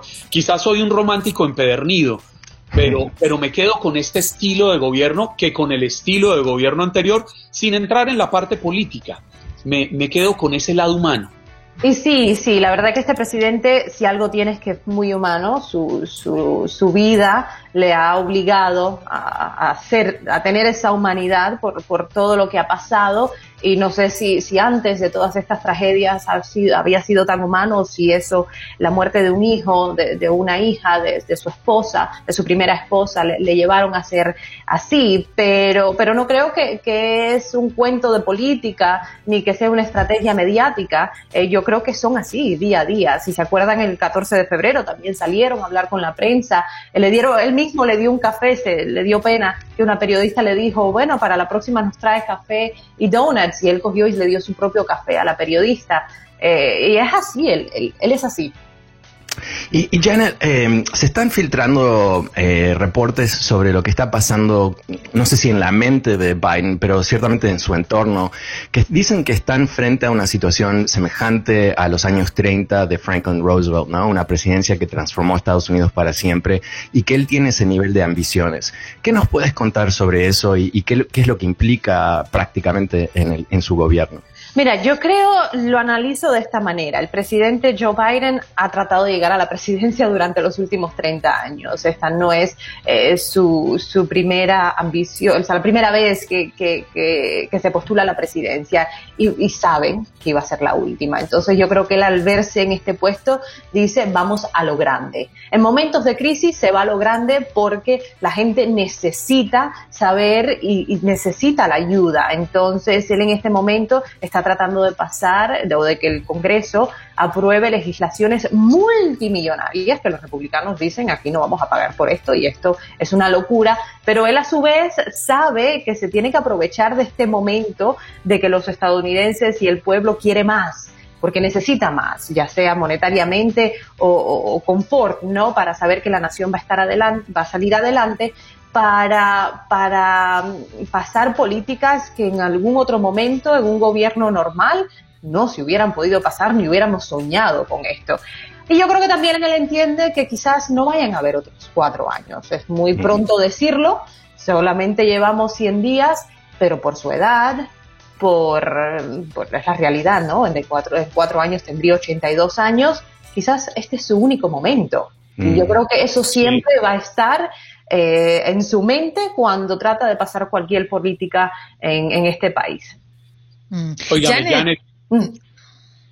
eh, ¿usted qué espera en los próximos tres años, nueve meses como periodista en esta Casa Blanca tan diferente al gobierno pasado? Yo desde ayer vengo repitiendo un dicho de muy colombiano que dice, así como fue el desayuno, se sabe cómo va a ser el almuerzo. Ya vimos estos primeros 100 días como el desayuno. ¿Qué cree que se viene y qué espera usted? Como te digo, yo creo que es un, gobierno muy ambicioso sabiendo que a lo mejor este puede ser solamente cuatro años de gobierno, y, pero un gobierno muy típico, ¿no? Al final yo creo que va, esto va a ser un gobierno de, de Washington, un gobierno donde ya hemos visto que los personajes principales se han reciclado de administraciones previas, son personas de aquí, ¿no? Del swamp, como le decimos, aquí no se logró secar el pantano como quería el presidente Trump y, y, por eso se va, se va a ver la historia repetir de alguna manera, si bien él no está queriendo seguir los parámetros que siguió la Casa Blanca del presidente Biden y quiere, del presidente Obama, disculpa, y quiere ser su propia persona y que se reconozca por sus propios logros. Eh, muchas de las personas vienen recicladas de entonces y yo creo que va a ser un gobierno muy, muy típico, pero, pero sí lo veo muy, muy ambicioso también. Janet, en nombre de todo el equipo, muchísimas gracias por tu constancia en este programa. Nos brindas todos los viernes un cierre de lo que ha pasado en la Casa Blanca y hoy te tenemos en este programa especial hablando de los 100 días de Biden en la presidencia. Un beso para el chiquitico consentido de la casa y nos reencontramos la próxima semana. Gracias a todos, un abrazo. Bye bye, cuídate. Janet Rodríguez, periodista de Univisión, corresponsal en la Casa Blanca. En Buenos Días América, tu opinión importa. Llámanos, llámanos, llámanos. Teléfono en cabina 1833-867-2346. Llámanos 1833-867-2346. Llámanos. Usted está escuchando Buenos Días América, programa especial de los 100 días de Joe Biden.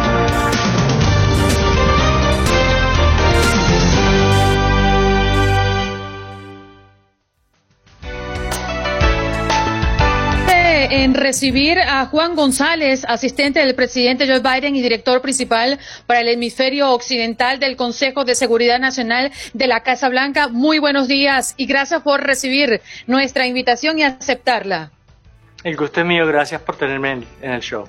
Bueno, de inmediato conversamos y es que tendemos a comparar la gestión de Joe Biden con la de Obama por razones obvias, ¿no? Y eso nos lleva a sacar conclusiones a priori cuando visualizamos relaciones como la de Estados Unidos-Venezuela o Estados Unidos-Cuba. Hoy entendemos que hay muchos países en crisis en la región, pero estos dos países viven momentos muy críticos. ¿Cuál es el compromiso que tiene la gestión de Biden con Venezuela y con Cuba? Ya que recientemente ha dejado claro que no se prevé conversaciones con Nicolás Maduro?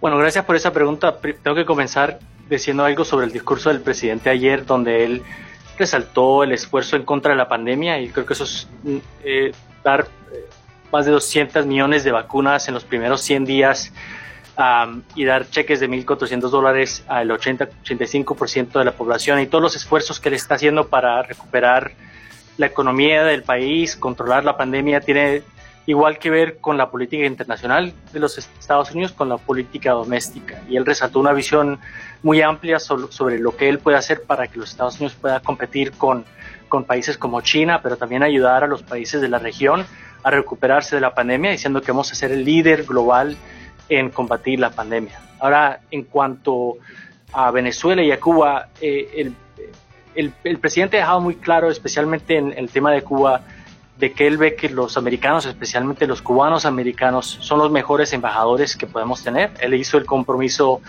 de levantar eh, límites sobre remesas y sobre viajes y volver a cumplir con 20 mil visas anuales, que es parte del acuerdo que tenemos uh, con Cuba. Pero ahora el enfoque que tiene el presidente, el número uno, es obviamente la pandemia, el tema migratorio, y restaurar las relaciones que tenemos que, fueron desperdiciadas y abandonadas durante los últimos cuatro años. Entonces llegaremos a eso, pero obviamente el presidente está muy enfocado en la situación de derechos humanos y enfocarse en que los cubanos sean los que determinen su futuro y, apoyar a ese esfuerzo eh, sea donde sea. Eh, en Venezuela igualmente, eh, nosotros vemos que el presidente ha dicho que la solución del tema de Venezuela tiene que ser una salida negociada y pacífica a la crisis actual él ha dejado muy claro que eh, Nicolás Maduro es un dictador y que ah, ahora el enfoque es emplear el consenso internacional para presionar a, Maduro a la mesa de negociación. Y, incrementar esa presión si, hay, si no hay eh, eh, progreso y, y, obviamente si ellos toman pasos concretos con la comunidad internacional, ver cómo podemos ayudar y facilitar ese proceso eh, levantando la presión donde sea, donde sea necesario. Pero se tiene que hacer en base de hechos, no, no palabras. Y el enfoque aquí tiene que ser lo mismo, que los venezolanos pueden elegir sus líderes, ¿no? Y que no, no sean, no estén sufriendo la crisis actual, que es una de las peores que tenemos en nuestro hemisferio eh, en, en la historia moderna, causada por los abusos y el mal manejo de Chávez primero y ahora de Nicolás Maduro. Sí, Adelante, Fernando. Ah, ok, um, usted uh, hace un mes más o menos estuvo dando una gira por Sudamérica, uh, que obviamente eh, uno de los grandes temas para Estados Unidos es que China hoy por hoy es el socio comercial principal de muchos países en América Latina. Sobre los últimos cuatro años hubo un abandono total de América Latina por parte de Estados Unidos que le ha permitido a los chinos establecerse ahí y sabemos muy bien que los chinos nunca van a respaldar democracia, que no van a hacer ah, acuerdos con Chávez, con, con Maduro, con quien sea. ¿Y cómo ve usted eh, que Estados Unidos puede revertir esta situación? Porque uno de los, creo que como sudamericano, una de las cosas que me preocupa mucho es que el, el poder del intercambio comercial con China puede llevar a ciertos cambios políticos en América Latina que no, van a beneficiar a América Latina o el resto del mundo. ¿Cómo lo ve usted? Sí, Fernando, bueno, China es uno de los eh, tenemos comercio los Estados Unidos con China, yo sé que eso no lo vamos a culpárselo a, nadie y a través de los últimos más de 40 años de, de, la normalización de la relación con los Estados Unidos hemos tambaleado entre competencia, confrontación, y colaboración con China. Y nosotros obviamente tenemos que competir con China. El, error yo creo que cometió la, administración previa es, es este, tratando de dictarle cátedra a la región y hacer que, hacer que ellos escogieran entre la relación con China y los Estados Unidos. Eso no, no es lo que estamos haciendo. Los, los países de la región son los que deciden quién está en el interés nacional de sus propios países. Pero como tú bien dices, la, la el rol de China es mucho más allá del comercio y es uno que tiene un impacto y puede eh, debilitar y está debilitando el consenso que tenemos hemisférico a favor de la democracia en el hemisferio occidente. la solución es tener esta conversación con los países de la región y, perdón, un momentico. Salud. Está bien, sí, se puede Tranquilo, sí, sí. Hay muchas, muchas alergias aquí en DC. Sí, perdón. Y la, solución por parte de los Estados Unidos es ser presente, no enfocarnos solo en Nicaragua, Cuba y Venezuela, aunque esos son temas y retos muy importantes. Pero parte del motivo de mi viaje, eh, a, especialmente a Argentina, fue para demostrar que los Estados Unidos está dispuesto a trabajar con cualquier líder, eh, sin importar la ideología, Ah, siempre y cuando respeten eh, las instituciones y el proceso democrático de sus países. Ahí siempre hay causa común nosotros estamos muy interesados en la prosperidad de Argentina. No siempre vamos a estar de acuerdo con Argentina, igual que no siempre vamos a estar de acuerdo con aliados como Colombia, pero buscar áreas de responder las necesidades que tienen ellos. Y eso tiene mucho que ver, obviamente, con la respuesta a la pandemia. Es en donde nosotros ya hemos compartido vacunas con Canadá y con México, Ah, habrán visto que nosotros, el presidente ha tomado la decisión de ya tomar pasos a compartir 60 millones de vacunas de AstraZeneca que tenemos, pero aún mientras nosotros tengamos eh, vacunas que nos sobren aquí en los Estados Unidos, vamos a usarlas también para ser el líder internacional. Y esa es la respuesta que, que, la, que es la diferencia entre los Estados Unidos y China en, China, en que China avanza una una, una, diplomacia de vacunas mercantilista, mientras que nuestro interés es la seguridad nacional y la prosperidad de los países de la región y no haremos nada a, cambio por las vacunas. Sí, señor González, pero más allá de utilizar el espejo retrovisor para ver el gobierno pasado, yo creo que hay una deuda histórica de los Estados Unidos con Latinoamérica. Y escuchaba en el discurso del presidente Biden el pasado miércoles hablar sobre cómo había que revitalizar el poderío de los Estados Unidos para enfrentar el reto que se viene con China. Sin embargo, ¿Por qué no revitalizar ese poderío de los Estados Unidos enfocándonos en el que históricamente ha sido llamado el patio trasero de los Estados Unidos? ¿Por qué no traer la producción que tenemos en Estados Unidos en China y traerla a México, al llamado Triángulo del Norte, traerla a Sudamérica para acabar de una vez con esta disparidad social que fomenta la inmigración ilegal a los Estados Unidos? Esa es buena pregunta y, hay, hay, también que resaltar que el presidente Biden es tal vez el primer presidente en tal vez 100 años en los Estados Unidos que tiene un entendimiento tan sofisticado de la región.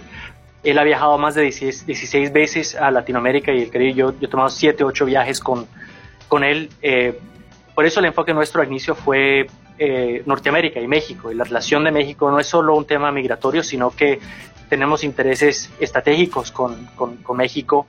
Es uno de los socios de comercio mucho más, más importantes que tenemos nosotros y es buscar forma de, cooperar con ellos. Entonces, por eso tomamos esa decisión de compartir vacunas con ellos y estamos en este momento teniendo conversaciones sobre cómo podemos coordinar de forma mucho más estrecha para, para que los Estados Unidos, cuando estemos listos para abrir nuestra frontera, eh, México también esté ya una que pueda eh, tener la pandemia bajo control.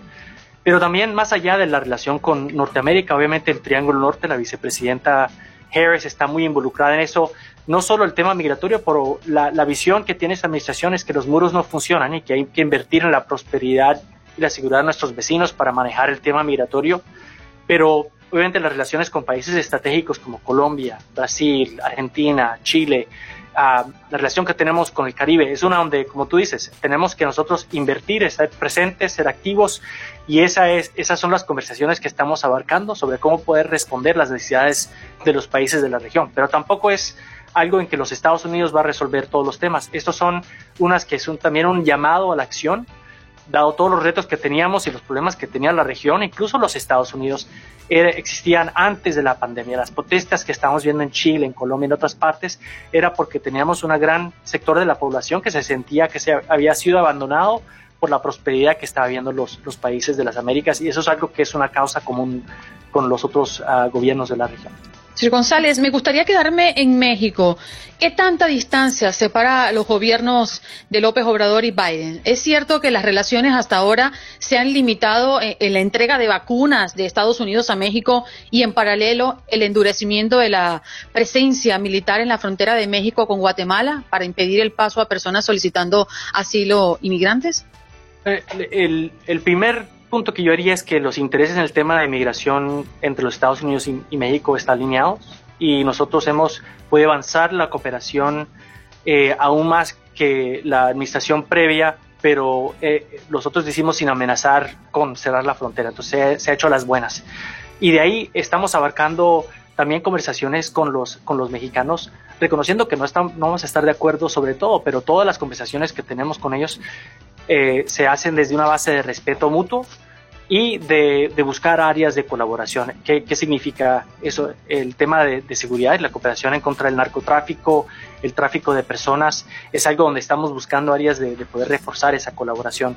Nosotros queremos la prosperidad de México, entonces buscando áreas de, eh, responder al llamado del presidente López Obrador de tratar de, de, invertir en el sur de México que, se ha visto no, no, ha podido acompañar la prosperidad de México vista por el, por el Tratado de Libre Comercio. El tema de cambio climático, eh, no siempre vamos a estar de acuerdo con ellos, pero estamos buscando áreas de colaboración, incluso en temas internacionales, comenzando a hablar con México, que es su, su propio líder regional, uh, para nosotros buscar áreas de colaboración y ellos a veces eh, aprendemos nosotros de ellos porque ellos tienen una perspectiva que nosotros no tenemos y a veces los mensajes que ellos dan son mejor que vengan de, de, México que vengan de los Estados Unidos. Entonces, de nuevo, México importa, es, un, es una relación importante y compleja donde nosotros tenemos que invertir tiempo. Yo diría que el secretario Blinken ha hablado con el canciller mexicano más que con cualquier otro canciller porque es una relación que se tiene que invertir tiempo para que rindan resultados. Y, para terminar, estamos casi sin tiempo, uh, señor González. Eh, ¿qué, identifica usted uh, como el reto número uno para Estados Unidos en América Latina? Esa, yo diría que es la, pandemia, las tendencias de la región ya iban por mal camino, una, una región que depende mucho de, energías eh, tradicionales del petróleo, mientras el mundo está abarcando una transición global energética, los cambios demográficos, eh, y, yo creo que hoy en día, especialmente la pandemia, muchos de la región están preguntándose si la democracia rinde para ellos. Entonces, termino donde comencé, que el presidente de los Estados Unidos en su discurso ayer dijo que para que la democracia de los Estados Unidos y este experimento que es las, no solo los Estados Unidos, sino las Américas, tenemos que demostrar que rinde resultados concretos para, para nuestros ciudadanos. Porque China está haciendo el argumento de que su sistema de gobierno, un capitalismo eh, eh, autoritario, es mucho más eficaz. Y, es, y esa es la, la guerra de ideas o la competencia de ideas que estamos teniendo y la tenemos que ganar. Sí, González, agradecemos y en nombre de nuestros países, muchas gracias por esta entrevista y con la mano en el corazón le queremos decir que siempre tenga en mente el pueblo hispano en este país que en su mayoría trabaja duro para sacar a sus familias y han encontrado en esta tierra una tierra mm, de muchas oportunidades, con muchas ganas de echarle ganas, como dicen los, los mexicanos. Muchas gracias por estar acá. A ustedes, muchas gracias. El presidente Joe Biden cumple 100 días en el mandato y analizamos su desempeño de la mano de los expertos hoy en Buenos Días América. Hacemos pausa al regreso. Conversaremos con Al Cárdenas, abogado que fue parte de la administración de Ronald Reagan y George Bush padre y presidente del Partido Republicano en Florida. Esto es Buenos Días América de costa a costa. Nos vamos de inmediato con nuestro próximo invitado. Ya está en conexión en este programa especial de 100 días de Biden en la presidencia. Al Cárdenas, expresidente del Partido Republicano de Florida y copresidente de la Coalición de Inmigración Empresarial Estadounidense y el Fondo Impact. ¿Cómo está? Muy buenos días, abogado. ¿Cómo se encuentra? Hey, gracias, Andreina. Muy bien, muy bien. No me puedo quejar en lo más mínimo. Qué bien, eh, estamos... estuviera en mi cueva, como dicen ustedes, pero, estoy aquí en la oficina. Bueno, es mejor así, porque ya hablaban de cueva de batería y de whisky. Esa mezcla no está buena, abogado. Bueno, vámonos al tema que nos ocupa. El partido que, mm, en este caso, quiero preguntarle de manera particular que entiendo que usted apoya en un ambiente bipartidista una iniciativa que busca estatus permanente para los beneficios eh, o beneficiarios, en este caso, del TPS ha incluido 320 mil venezolanos, ¿no? Considera que aunque Biden en estos primeros 100 días no ha manifestado acciones contundentes en el caso de Venezuela, más allá de las sanciones, ¿se quedó corto con el apoyo de los venezolanos dándole TPS por 18 meses? Bueno, el TPS como es un vehículo temporal, en realidad tiene un historial que no lo puedes dar por más de ese tiempo. Eh, lo puedes renovar, pero inicialmente no lo debes dar por más de ese tiempo. Eh, yo estoy desencantado en parte, tanto con el partido mío, o más con el partido mío, pero, pero también con el presidente. Eh, escuché muy cautelosamente sus palabras al Congreso. La tonalidad de su discurso fue muy bien aceptado por el país. Eh, las encuestas que yo he leído desde entonces, pues han ah, apoyado ese sentir mío. Pero apenas tocó el tema de inmigración, lo veo hablando de otros temas de una gran envergadura económica, pero, pero el tema de inmigración, que siempre ha sido políticamente tan difícil en los Estados Unidos y que se merece atención al comienzo de una presidencia, eh, apenas ha sido tocado y yo creo que, que lo ha reemplazado en prioridad con el tema de infraestructura y, y otros temas de, de alentar la, la economía. Eh, no estoy en contra de esos proyectos, creo que, que es importante para el país pero, pero no me gustaría la idea de, dejar atrás la importancia de inmigración, sobre todo ahora cuando se empieza a complicar más el, tema político. Ahora, Cárdenas, usted, eh, quiero decir, no nos conocemos, pero yo siento que lo conozco porque hace muchos años, décadas que lo veo en televisión, en inglés en particular, ah, representando los valores clásicos republicanos, ah, diría los, los valores de Reagan. Y estamos frente a una situación, usted dijo que estaba decepcionado con su propio partido. Como usted sabe muy bien, en las últimas ocho elecciones nacionales, ah, el Partido Republicano perdió el voto popular en siete, o sea que es una, una situación bastante ah, complicada en un país que necesitamos dos partidos muy fuertes para ejercer la democracia. ¿Cómo ve usted que se puede recomponer, no necesariamente ideológicamente, pero se puede recomponer el Partido Republicano para que pueda una vez más jugar un papel conservador, centro-derecha, pero constructivo para el país? Sí, bueno, gracias Fernando. La, esta época del populismo, que en realidad empezó en, en, en parte su, su bautizo fue como por el año 2011, 2012, con, la reelección de, del presidente Obama, eh, tomó mucha más fuerza y auge durante la presidencia de Donald Trump. Ah, y este populismo, en mi opinión, es, eh, carece de un valor intelectual, carece de, valores filosóficos que, que, nos acompañaban durante la jornada de Ronald Reagan y, y la familia Bush.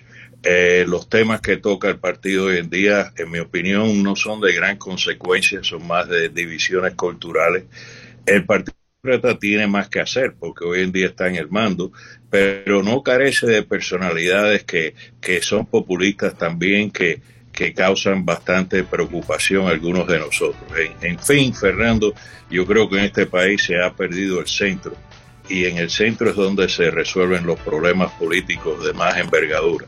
Eh, pueda que el presidente ahora pueda empujar estas leyes con un voto, dos votos de diferencia, pero a largo plazo es un camino muy peligroso para que el país se mantenga unido y podamos ser lo mejor que podemos hacer.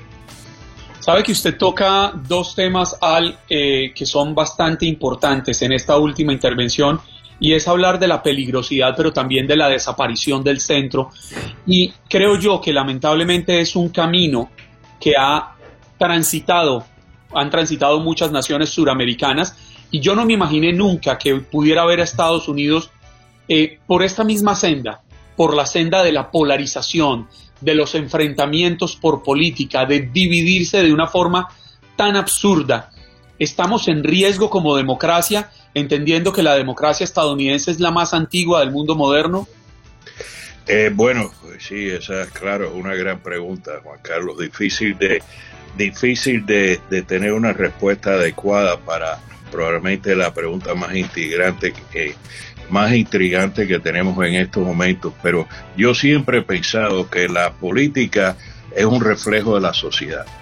Y en los Estados Unidos hay una sociedad que está culturalmente dividida y eso se ve en los estados, eso se ve demográficamente y uh, vivimos en un país cuyos valores estaban mucho más acercados hace 20 años o 30 años cuando yo empecé en este proceso. Ahora eh, la gente se identifica culturalmente eh, con los partidos, no basado en, en tu posición en una eh, en un tema o el otro, sino en temas culturales.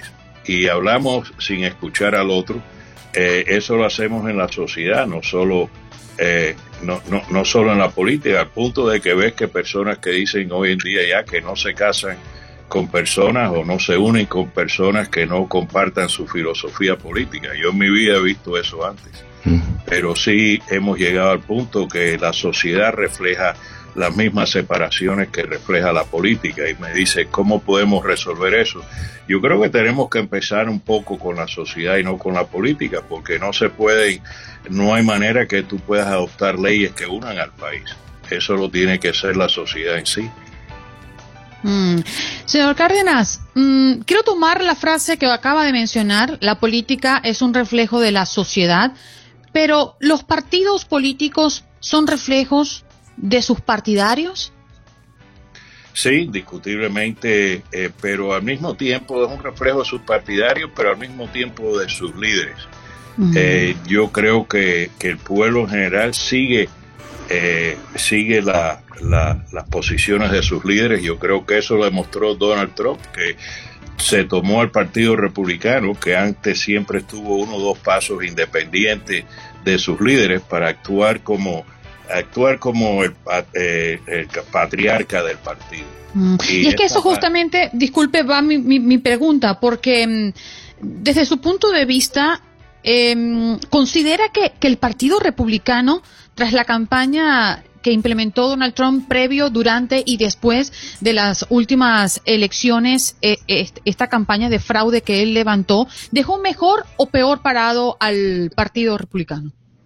Bueno, muy peor. Yo creo que uno de los problemas más serios que tiene mi partido en esta fase de eh, populismo es, eh, es la, el tema de la verdad, eh, la honradez de la verdad y poder argumentar desde tu verdad, por lo menos. Y yo creo que la verdad ha sido una virtud muy elusiva durante la temporada de Donald Trump y, y aceptar mentiras o aceptar eh, temas que no tienen fundamento, se ha convertido en algo básico en la discusión política y en, mi opinión desastroso para el país. No puedes, tú no puedes progresar, no puedes resolver problemas si no tienes un fundamento en ambas partes de lidiar con la verdad. Y los hechos de la verdad eh, hoy en día nos abandonan eh, eh, en muchas ocasiones y creo que, que ese es uno de los problemas del populismo, que deja atrás las virtudes de, de la verdad y, y, acepta el tema del propagandismo, cuyo propagandismo pues se basa en repetir mentiras hasta que se convierten en realidad. Y señor, ah, cuando usted mira hacia adelante, eh, vamos a decir el 2024, las próximas elecciones presidenciales, dejando de lado si Trump se presenta una vez más o no, eh, ¿quién usted ve ahí en el escenario político de hoy? Sabemos que van a surgir nuevas personas que quizás ni pensamos de ellos hoy por hoy, pero ¿usted ve eh, algún tipo de, de grupo de líderes que le parece que serían idóneos para de alguna manera retomar ese viaje al centro derecha? Sí, bueno, esa, imagínese, esa pregunta, la respuesta a esa pregunta está basada en una serie de hechos que todavía no han sucedido. Por ejemplo, si el expresidente Trump eh, se busca suficientes problemas legales que decide que acudir a, la nominación del Partido Republicano no le es prudente personalmente, entonces sí. En estos momentos, hablando hoy en, en en prácticamente mayo del año 2021. Yo te diría que si Donald Trump decide aspirar a la presidencia en el año 2024, que, que va a tomar la nominación. Hmm, Van a haber republicanos que tal vez decidan por razones patrióticas o tal aspirar, pero, pero eh, veo difícil eh, que puedan eh, que, que, puedan derrotar al presidente. Pero si el presidente empieza a realizarse con problemas económicos o políticos o legales, pues se abre la puerta a otros candidatos. Eh, yo me imagino que un sinnúmero de candidatos que apoyan eh, la imagen del presidente van a aspirar, eh, mientras más de ellos mejor, porque eso divide la base de los votantes y ayuda a alguien con una, con una opinión más, más aceptable a, poder participar. Eh, pero en estos momentos, en mi opinión, eh, les va a ser difícil al partido poder derrotar al presidente en el año 24. Y también, eh, la, una de las cosas que le quería mencionar es que el presidente Biden, al cual yo pensé iba a ser más centrista y, y acudir más a abrir las puertas al bipartidismo, estamos encontrando que ese no es el caso y reflejando en el porqué, conociendo a Biden por tantos años, me imagino que él piensa que con el margen tan estrecho que hay de mayoría demócrata en, tanto en el Senado como en la Cámara, hay un chance de un 50% más o menos que el Partido Republicano retome la mayoría en una de estas dos cámaras y si ese es el caso, pues la agenda del presidente va, va a ser interrumpida y, uh, y, y yo creo que para mi desencanto personal, no veo la época del bipartidismo que, que vaya a presentarse en el futuro cercano. Se nos agota el tiempo, ¿verdad, eh, Juan Carlos? Sí, sí se nos acaba el tiempo, Al, pero muchísimas gracias por habernos acompañado esta mañana aquí en Buenos Días América. Muy oportunas sus apreciaciones. Muy bien, muchas gracias. Siempre un gusto estar con ustedes. Muy amable. Bueno, yo, quedé con una inquietud grande, pero después seguramente en alguna otra oportunidad nos volveremos a encontrar, abogado. Que tengan un excelente viernes.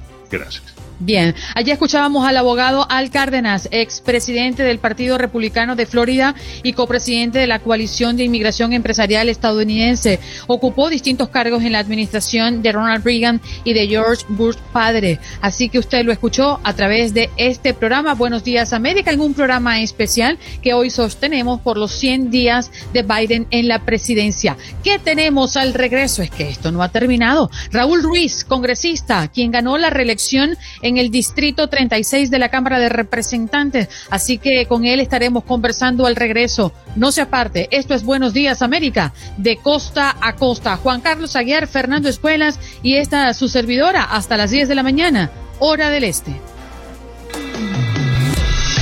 En Buenos Días América. Buenos Días América. Tu opinión importa. Nuestras redes sociales. Facebook. Buenos días AM. Tu opinión importa. Instagram. Buenos días América AM. Buenos días, América AM. Tu opinión importa. Usted está escuchando Buenos Días América, programa especial de los 100 días de Joe Biden.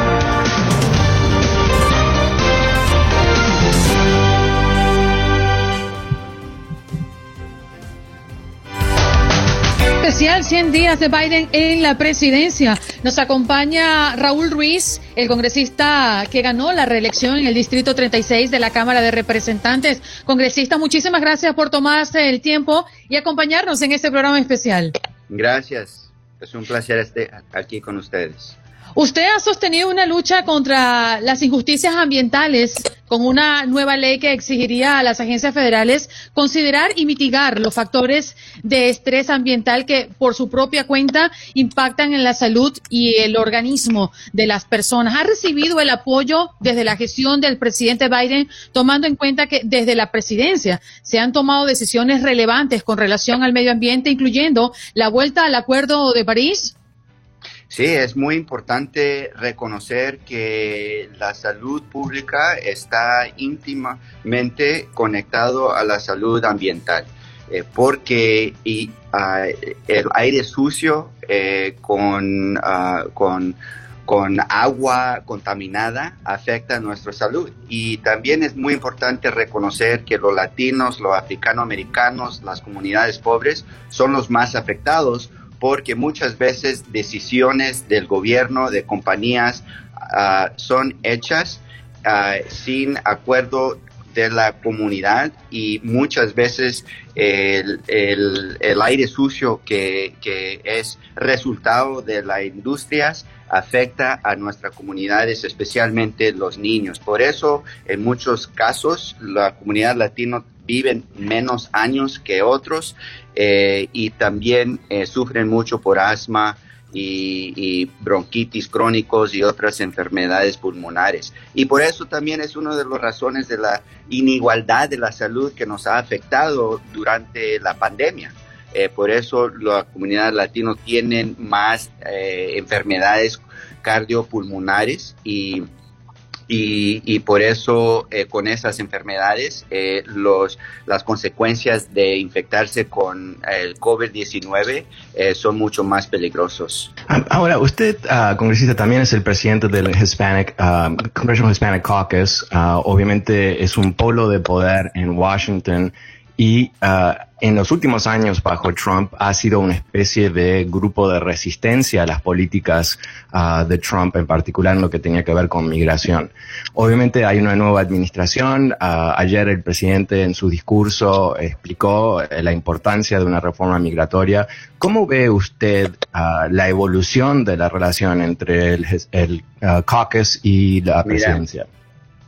Mira, nosotros en los últimos cuatro años bajo el reino de terror a los inmigrantes del presidente Trump, eh, viendo que eh, los métodos que usó la administración ah, anterior con el odio, con el miedo, con la crueldad, con la separación eh, intencional de los niños ah, de los brazos de sus madres para meter miedo, para dañar, para asustar eh, y también eh, eh, la idea que un muro va a parar la, desesperación de pobreza, de violencia que las familias eh, viven en, en sus países por la razón que toman el- el- la jornada peligrosa para venir a los Estados Unidos ah, es algo muy diferente del el presidente Biden que se está enfocando en un sistema de orden,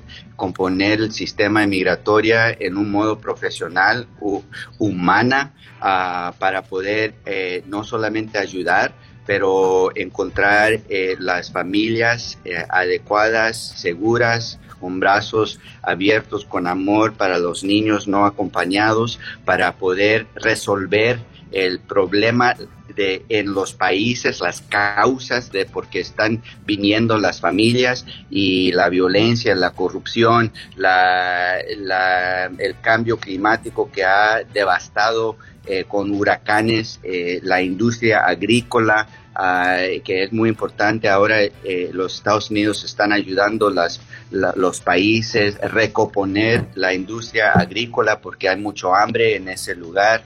Ah, también eh, van a ir a, a,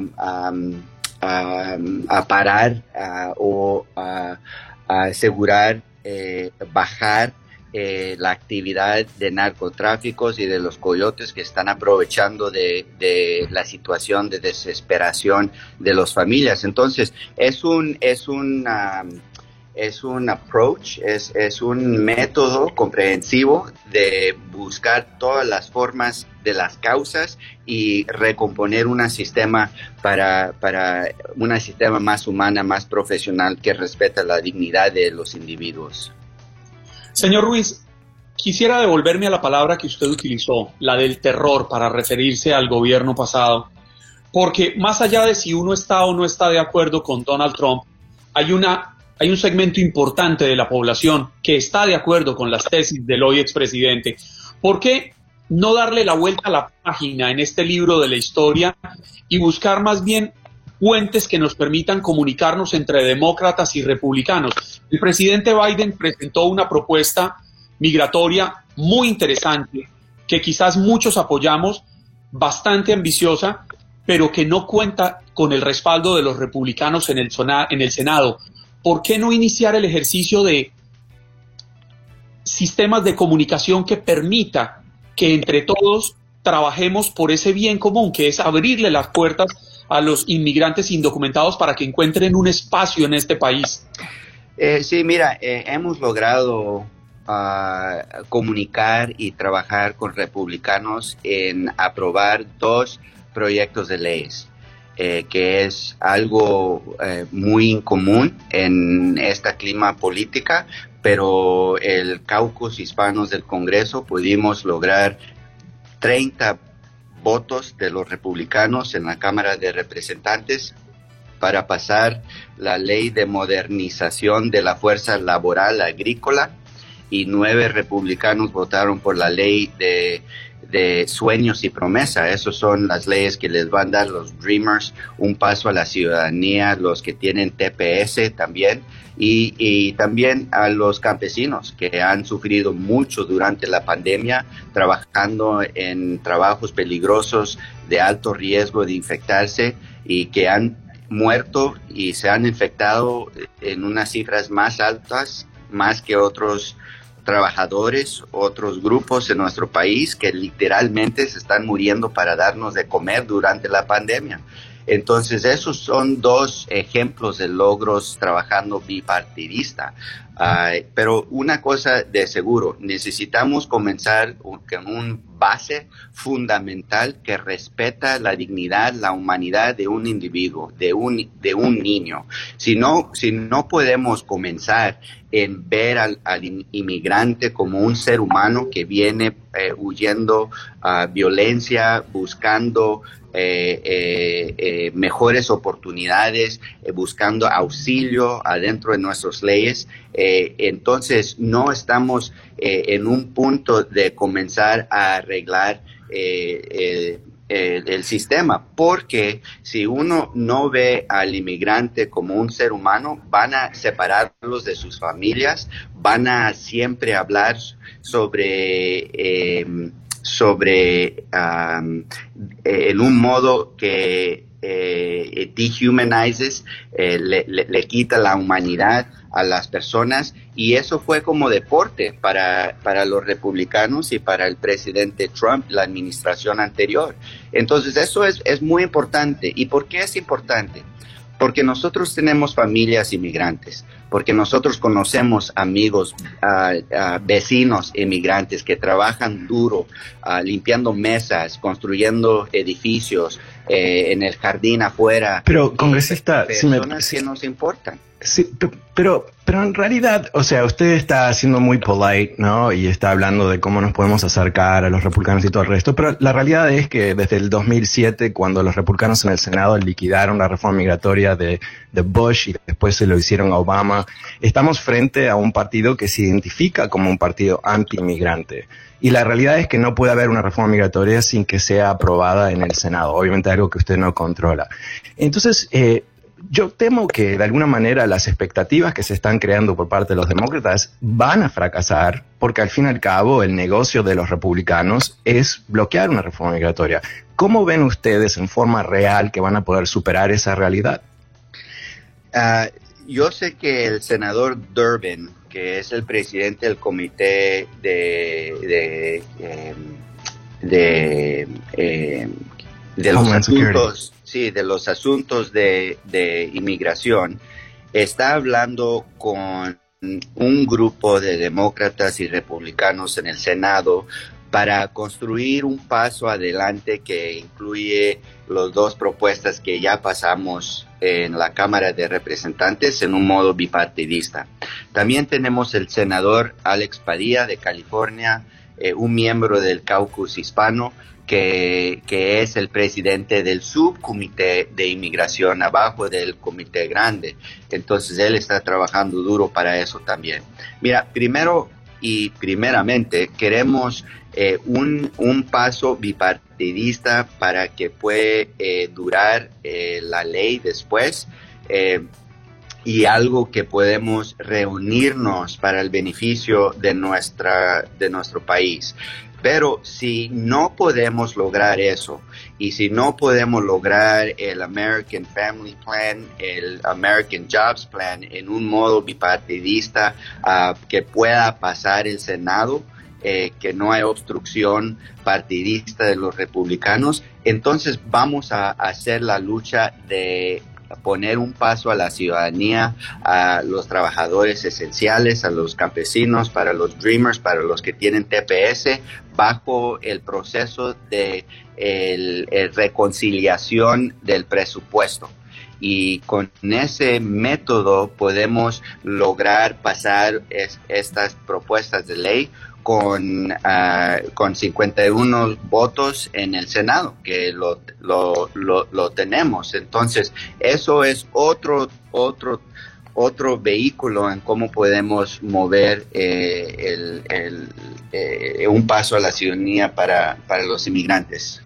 Congresista, usted vio a sus padres trabajar durante largas jornadas sin descanso bajo las temperaturas extremas del Valle de Coachella y durante varios años vivió con ellos y con sus hermanos mayores en un, en un tráiler. Esa historia que nosotros recordamos de usted Luego pudieron escalar a poder vivir en una casa y así su vida ha sido una constante evolución hasta llegar a, graduarse en la Universidad de California en Los Ángeles y en Harvard. Se convirtió en el primer latino en conseguir tres títulos en esa universidad. Uno en medicina y dos en máster de políticas públicas y salud pública. Gracias a su experiencia vivida, ¿qué es lo que más valora usted de la gestión de Biden durante estos primeros 100 días y qué es lo que más critica? Uh, mira, Ay, Dios mío. Ah, hay muchos factores que, que ponen en paso el camino a lograr los sueños de nosotros. Y es... El presidente Joe Biden cumple 100 días en el mandato y analizamos su desempeño de la mano de los expertos hoy en Buenos Días América.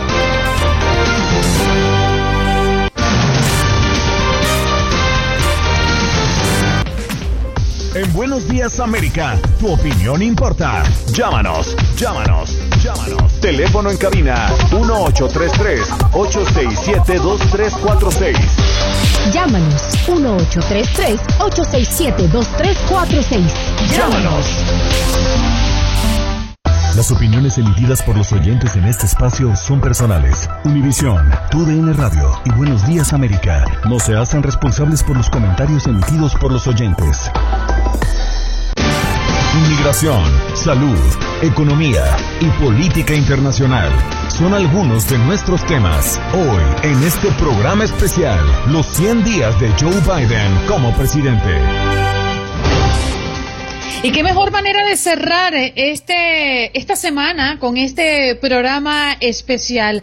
Ha sido un gran recorrido el que hemos hecho en la mañana del día de hoy. Bueno, sosteniendo una conversación recientemente en el corte anterior con Raúl Ruiz, congresista, eh, quien ganó, por cierto, la reelección en el Distrito 36 de la Cámara de Representantes, a la cual les damos las gracias por habernos acompañado el día de hoy. También tuvimos la presencia eh, de Al Cárdenas, abogado que fue parte de la administración de Ronald Reagan y de George Bush, padre, y también presidente del Partido Republicano en Florida.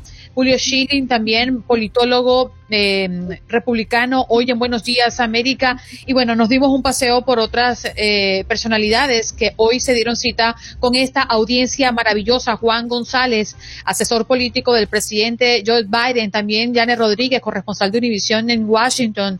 Allí escuchábamos un poquito más temprano, si usted se está incorporando en este momento al programa con Alex Padilla, quien sustituyó a la actual vicepresidenta Kamala Harris en el Senado, convirtiéndose en el primer senador latino de California y consolidando la postura mayoritariamente liberal de su estado en el ámbito nacional. Y abrimos esta ronda de entrevistas con Javier Becerra, secretario de Salud y Servicios Humanos de la actual administración, Ángel Leal, abogado constitucionalista y experto en inmigración atendiendo el tema de la reforma migratoria. ¿Qué les ha parecido, muchachos, Fernando y Juan Carlos?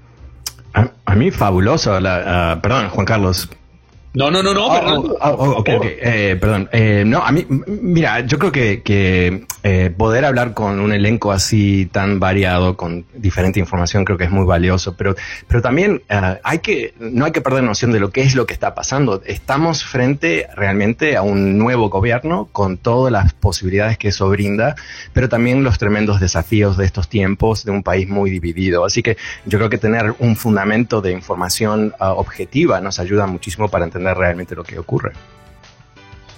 Yo realmente, Andreina, Fernando, pienso que hemos cumplido con el reto de llevarles a los oyentes del día de hoy un programa variado, un programa que les permita entender que estos primeros 100 días del presidente número 46 de los Estados Unidos serán determinantes porque marcan la pauta de lo que se viene en adelante. Pero quisiera aprovechar unos segunditos para hacerle un reconocimiento especial a Fernando Espuelas porque sin él gran parte de lo que hemos traído hoy aquí a la mesa no hubiera sido posible. Su trabajo ha sido fundamental para tener a muchos de estos invitados y él y Olga Betancourt se entregaron de lleno a traer este programa especial. Eh, creo que el trabajo que han hecho el día de hoy ha sido fenomenal y qué, qué maravilla, Fernando, haber contado con usted tres horas, tres horas de su conocimiento, tres horas. además, el verlo sonreír tantas veces y verlo discutir y verlo debatir y verlo opinar, esto es un proceso interesantísimo. Bueno, muchas, muy amable, pero en realidad nada hubiera ocurrido sin Olga. Olga es la, eh, realmente es la, parte clave de esta operación ah, y tuve la, la, suerte de poder hacer equipo con ella estos días armando algunas de estas cosas, pero realmente ella se lleva todo el mérito y los laureles. Sí, y la verdad el esfuerzo de cada uno de los que conforman este equipo, allí Jorge Acosta en, los controles asumiendo la responsabilidad de dejar todo limpio en la operación técnica para que todo esto que nos inventamos y que gracias a Dios se dio y se materializó saliera como usted merece adecuado a los oídos de un oyente exigente, como es el oyente de Buenos Días América, que busca información, que quiere y respeta la opinión desde cada punto de vista y además, pues tratándose de mm, un programa especial como el programa del día de hoy. Además, a nuestro jefe, que no le gusta que le nombren el nombre, sino que además eh, le llamamos que eh, CA, ¿verdad? Y así nos, salvamos, nos curamos en salud. No, y falta un personaje determinante también en este programa, el pelado. Ah, bueno, eso es. Al pelado se le ocurrió la maravillosa idea de hacer un programa especial por los 100 días de Biden y eso es totalmente rescatable porque se empeñó, se le metió en la cabeza y aquí estamos, sacándolo adelante. Y ustedes, nuestros oyentes, que nos han dado su confianza, que se mantienen activos a través de nuestro chat acá en el Facebook, pero también muy activos en la línea telefónica, que todos los días comienzan una jornada laboral, una jornada llena de mucho entusiasmo y pues se dan cita con este show. A nosotros pues nos llena de mucho orgullo y nos sentimos cada vez más comprometidos con ustedes porque nuestra labor no es otra que informarles y mantenerles entretenidos en la medida de lo posible. Una de las cosas más em, eh, motivadoras que escuché hoy en el programa tiene que ver con la fantasía política de Fernando de Escuela, que sin lugar a dudas pues me dejó marcada, ¿no? En este programa. me vas a traumatizar, Andreina. Lo que pasa es que los que están en la radio no escucharon. Si usted quiere escucharlo, pues cuando termine el programa, usted se va a Facebook y busca la grabación y va a tener la oportunidad de escuchar las fantasías políticas de Fernando. Y la cumplió, ¿eh? Y la cumplió los secretos escondidos en la vida íntima de la política de Fernando Escuela, oh, solo aquí, en Buenos Días América de TUDN Radio de la cadena Univisión. No sabía que iba a terminar de esta manera tan. no, es que no ha terminado. no, hemos terminado, nos quedan como ocho minutos. Ah, Fernando, yo quiero hacerte una pregunta y tiene que ver con, con tu análisis.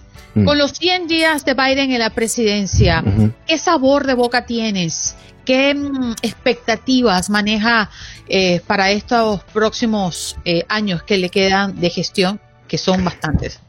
Yo, creo que aquí tenemos una situación en donde se encuentra ah, el momento histórico con la persona ideal. Ah, Biden es alguien que no solamente quería ser presidente por décadas, pero se preparó para ser presidente por décadas y tiene la capacidad de básicamente reconstruir el país, en sus estructuras, sus instituciones y todo el resto. Y obviamente van a hacer cosas que van a ser desagradables, se van a equivocar, van a meter la pata y todo el resto, pero yo creo que lo que podemos ver hasta ahora es una economía que ahora está recuperándose el programa de vacunaciones ha sido un tremendo éxito y va a serlo en el futuro. Y hay ciertas cosas que se están programando para hacer, como por ejemplo eh, aportes a educación, infraestructura y todo el resto, que pueden tener un impacto a largo plazo muy positivo hacia Estados Unidos. Entonces yo diría que hoy por hoy 100 días, ¿no? Falta mucho tiempo para poder ah, determinar ah, si esta administración va a ser un éxito o no. Eh, nos debe dar ah, cierto optimismo con todos los retos que tenemos, cierto optimismo que vamos a poder avanzar Ah, de este punto, en donde el último año ha sido muy, muy difícil para millones de personas. Juan Carlos, estás en mute, cariño. Perdón, yo me quedo con 100 días que siento que siembran una esperanza, siento que siembran un camino de un gobierno que trata de hacer las cosas bien, pero un gobierno que tiene grandes retos. Creo que el más importante de todos es cumplir una promesa de campaña, al menos en lo personal, a lo largo de los próximos tres años y nueve meses me encargaré desde este, si me lo permiten, y desde cualquier otro espacio, de recordarle al presidente Joe Biden eh, la promesa de buscar sacar adelante una reforma migratoria que le permita a millones de inmigrantes indocumentados que lejos de sus patrias hacen país aquí en Estados Unidos, que buscan un espacio en donde puedan vivir sin estar con el miedo encima, sin tener que mirar hacia atrás, sin sentirse eh, perseguidos. Siento que ese es el gran reto que tiene Joe Biden hoy en día. Y eh, nosotros vamos a estar acá. Desde Univisión eh, le he aprendido a grandes personas que han sido líderes en Univisión que los medios de comunicación, los periodistas, no somos un cuarto poder, nosotros somos un contrapoder y no tenemos filiaciones políticas, no estamos ni con Biden, ni con Trump, ni con los republicanos, ni con los demócratas. Nosotros estamos aquí para darle voz a ustedes, a nuestros oyentes, para llevarles a ustedes información veraz y estaremos allí para fiscalizar el proceso democrático liderado por Joe Biden y en el momento en que haga las cosas mal, para decírselo y para señalar qué están haciendo mal. Porque creo que desde acá tenemos la inmensa responsabilidad, responsabilidad de redireccionar eh, esos pasos que se estén dando mal en beneficio de quienes, de la sociedad y la democracia que tanto debemos proteger. Mm. Y respondiendo a tu pregunta, Ana Mercedes, dice usted, Andreina, que, que dice, yo lo que creo es que estos primeros 100 días de Biden estuvieron cargados de mucha expectativa y que a pesar del corto tiempo se pudo lograr el principal objetivo, porque siento, creo y tengo fe de que la salud es lo primero en cualquier lugar donde vamos. Y se ha dado y se ha puesto sobre la mesa las vacunas que necesitábamos. Ahora, mi pregunta, que fue la primera pregunta que le hice al secretario que hoy estuvo con nosotros, ¿qué grado de frustración tenía él sabiendo que hoy por hoy hay un sector de la población que no quiere vacunarse y las vacunas están allí? Eh, esa es mi gran preocupación en lo sucesivo. En lo económico, Obviamente estamos preocupados, hemos hecho muchas entrevistas recientes con referencia a la economía de este país y la mayoría de los expertos han hablado de mm, la inflación a futuro, han hablado de impuestos y han hablado de que definitivamente las ayudas que obviamente necesitaban, los más necesitados, valga la redundancia, en este país, han recibido, por supuesto que todo tiene consecuencias. En lo personal y de manera muy egoísta, hablo de mi país, porque cuando se avecina elecciones eh, en, los Estados Unidos, lo primero que pensamos es el próximo presidente o el actual presidente en ese momento, Donald Trump, va a hacer algo por Venezuela, por seguir empujando a que podamos tener un mejor futuro, a poder salir de la crisis política.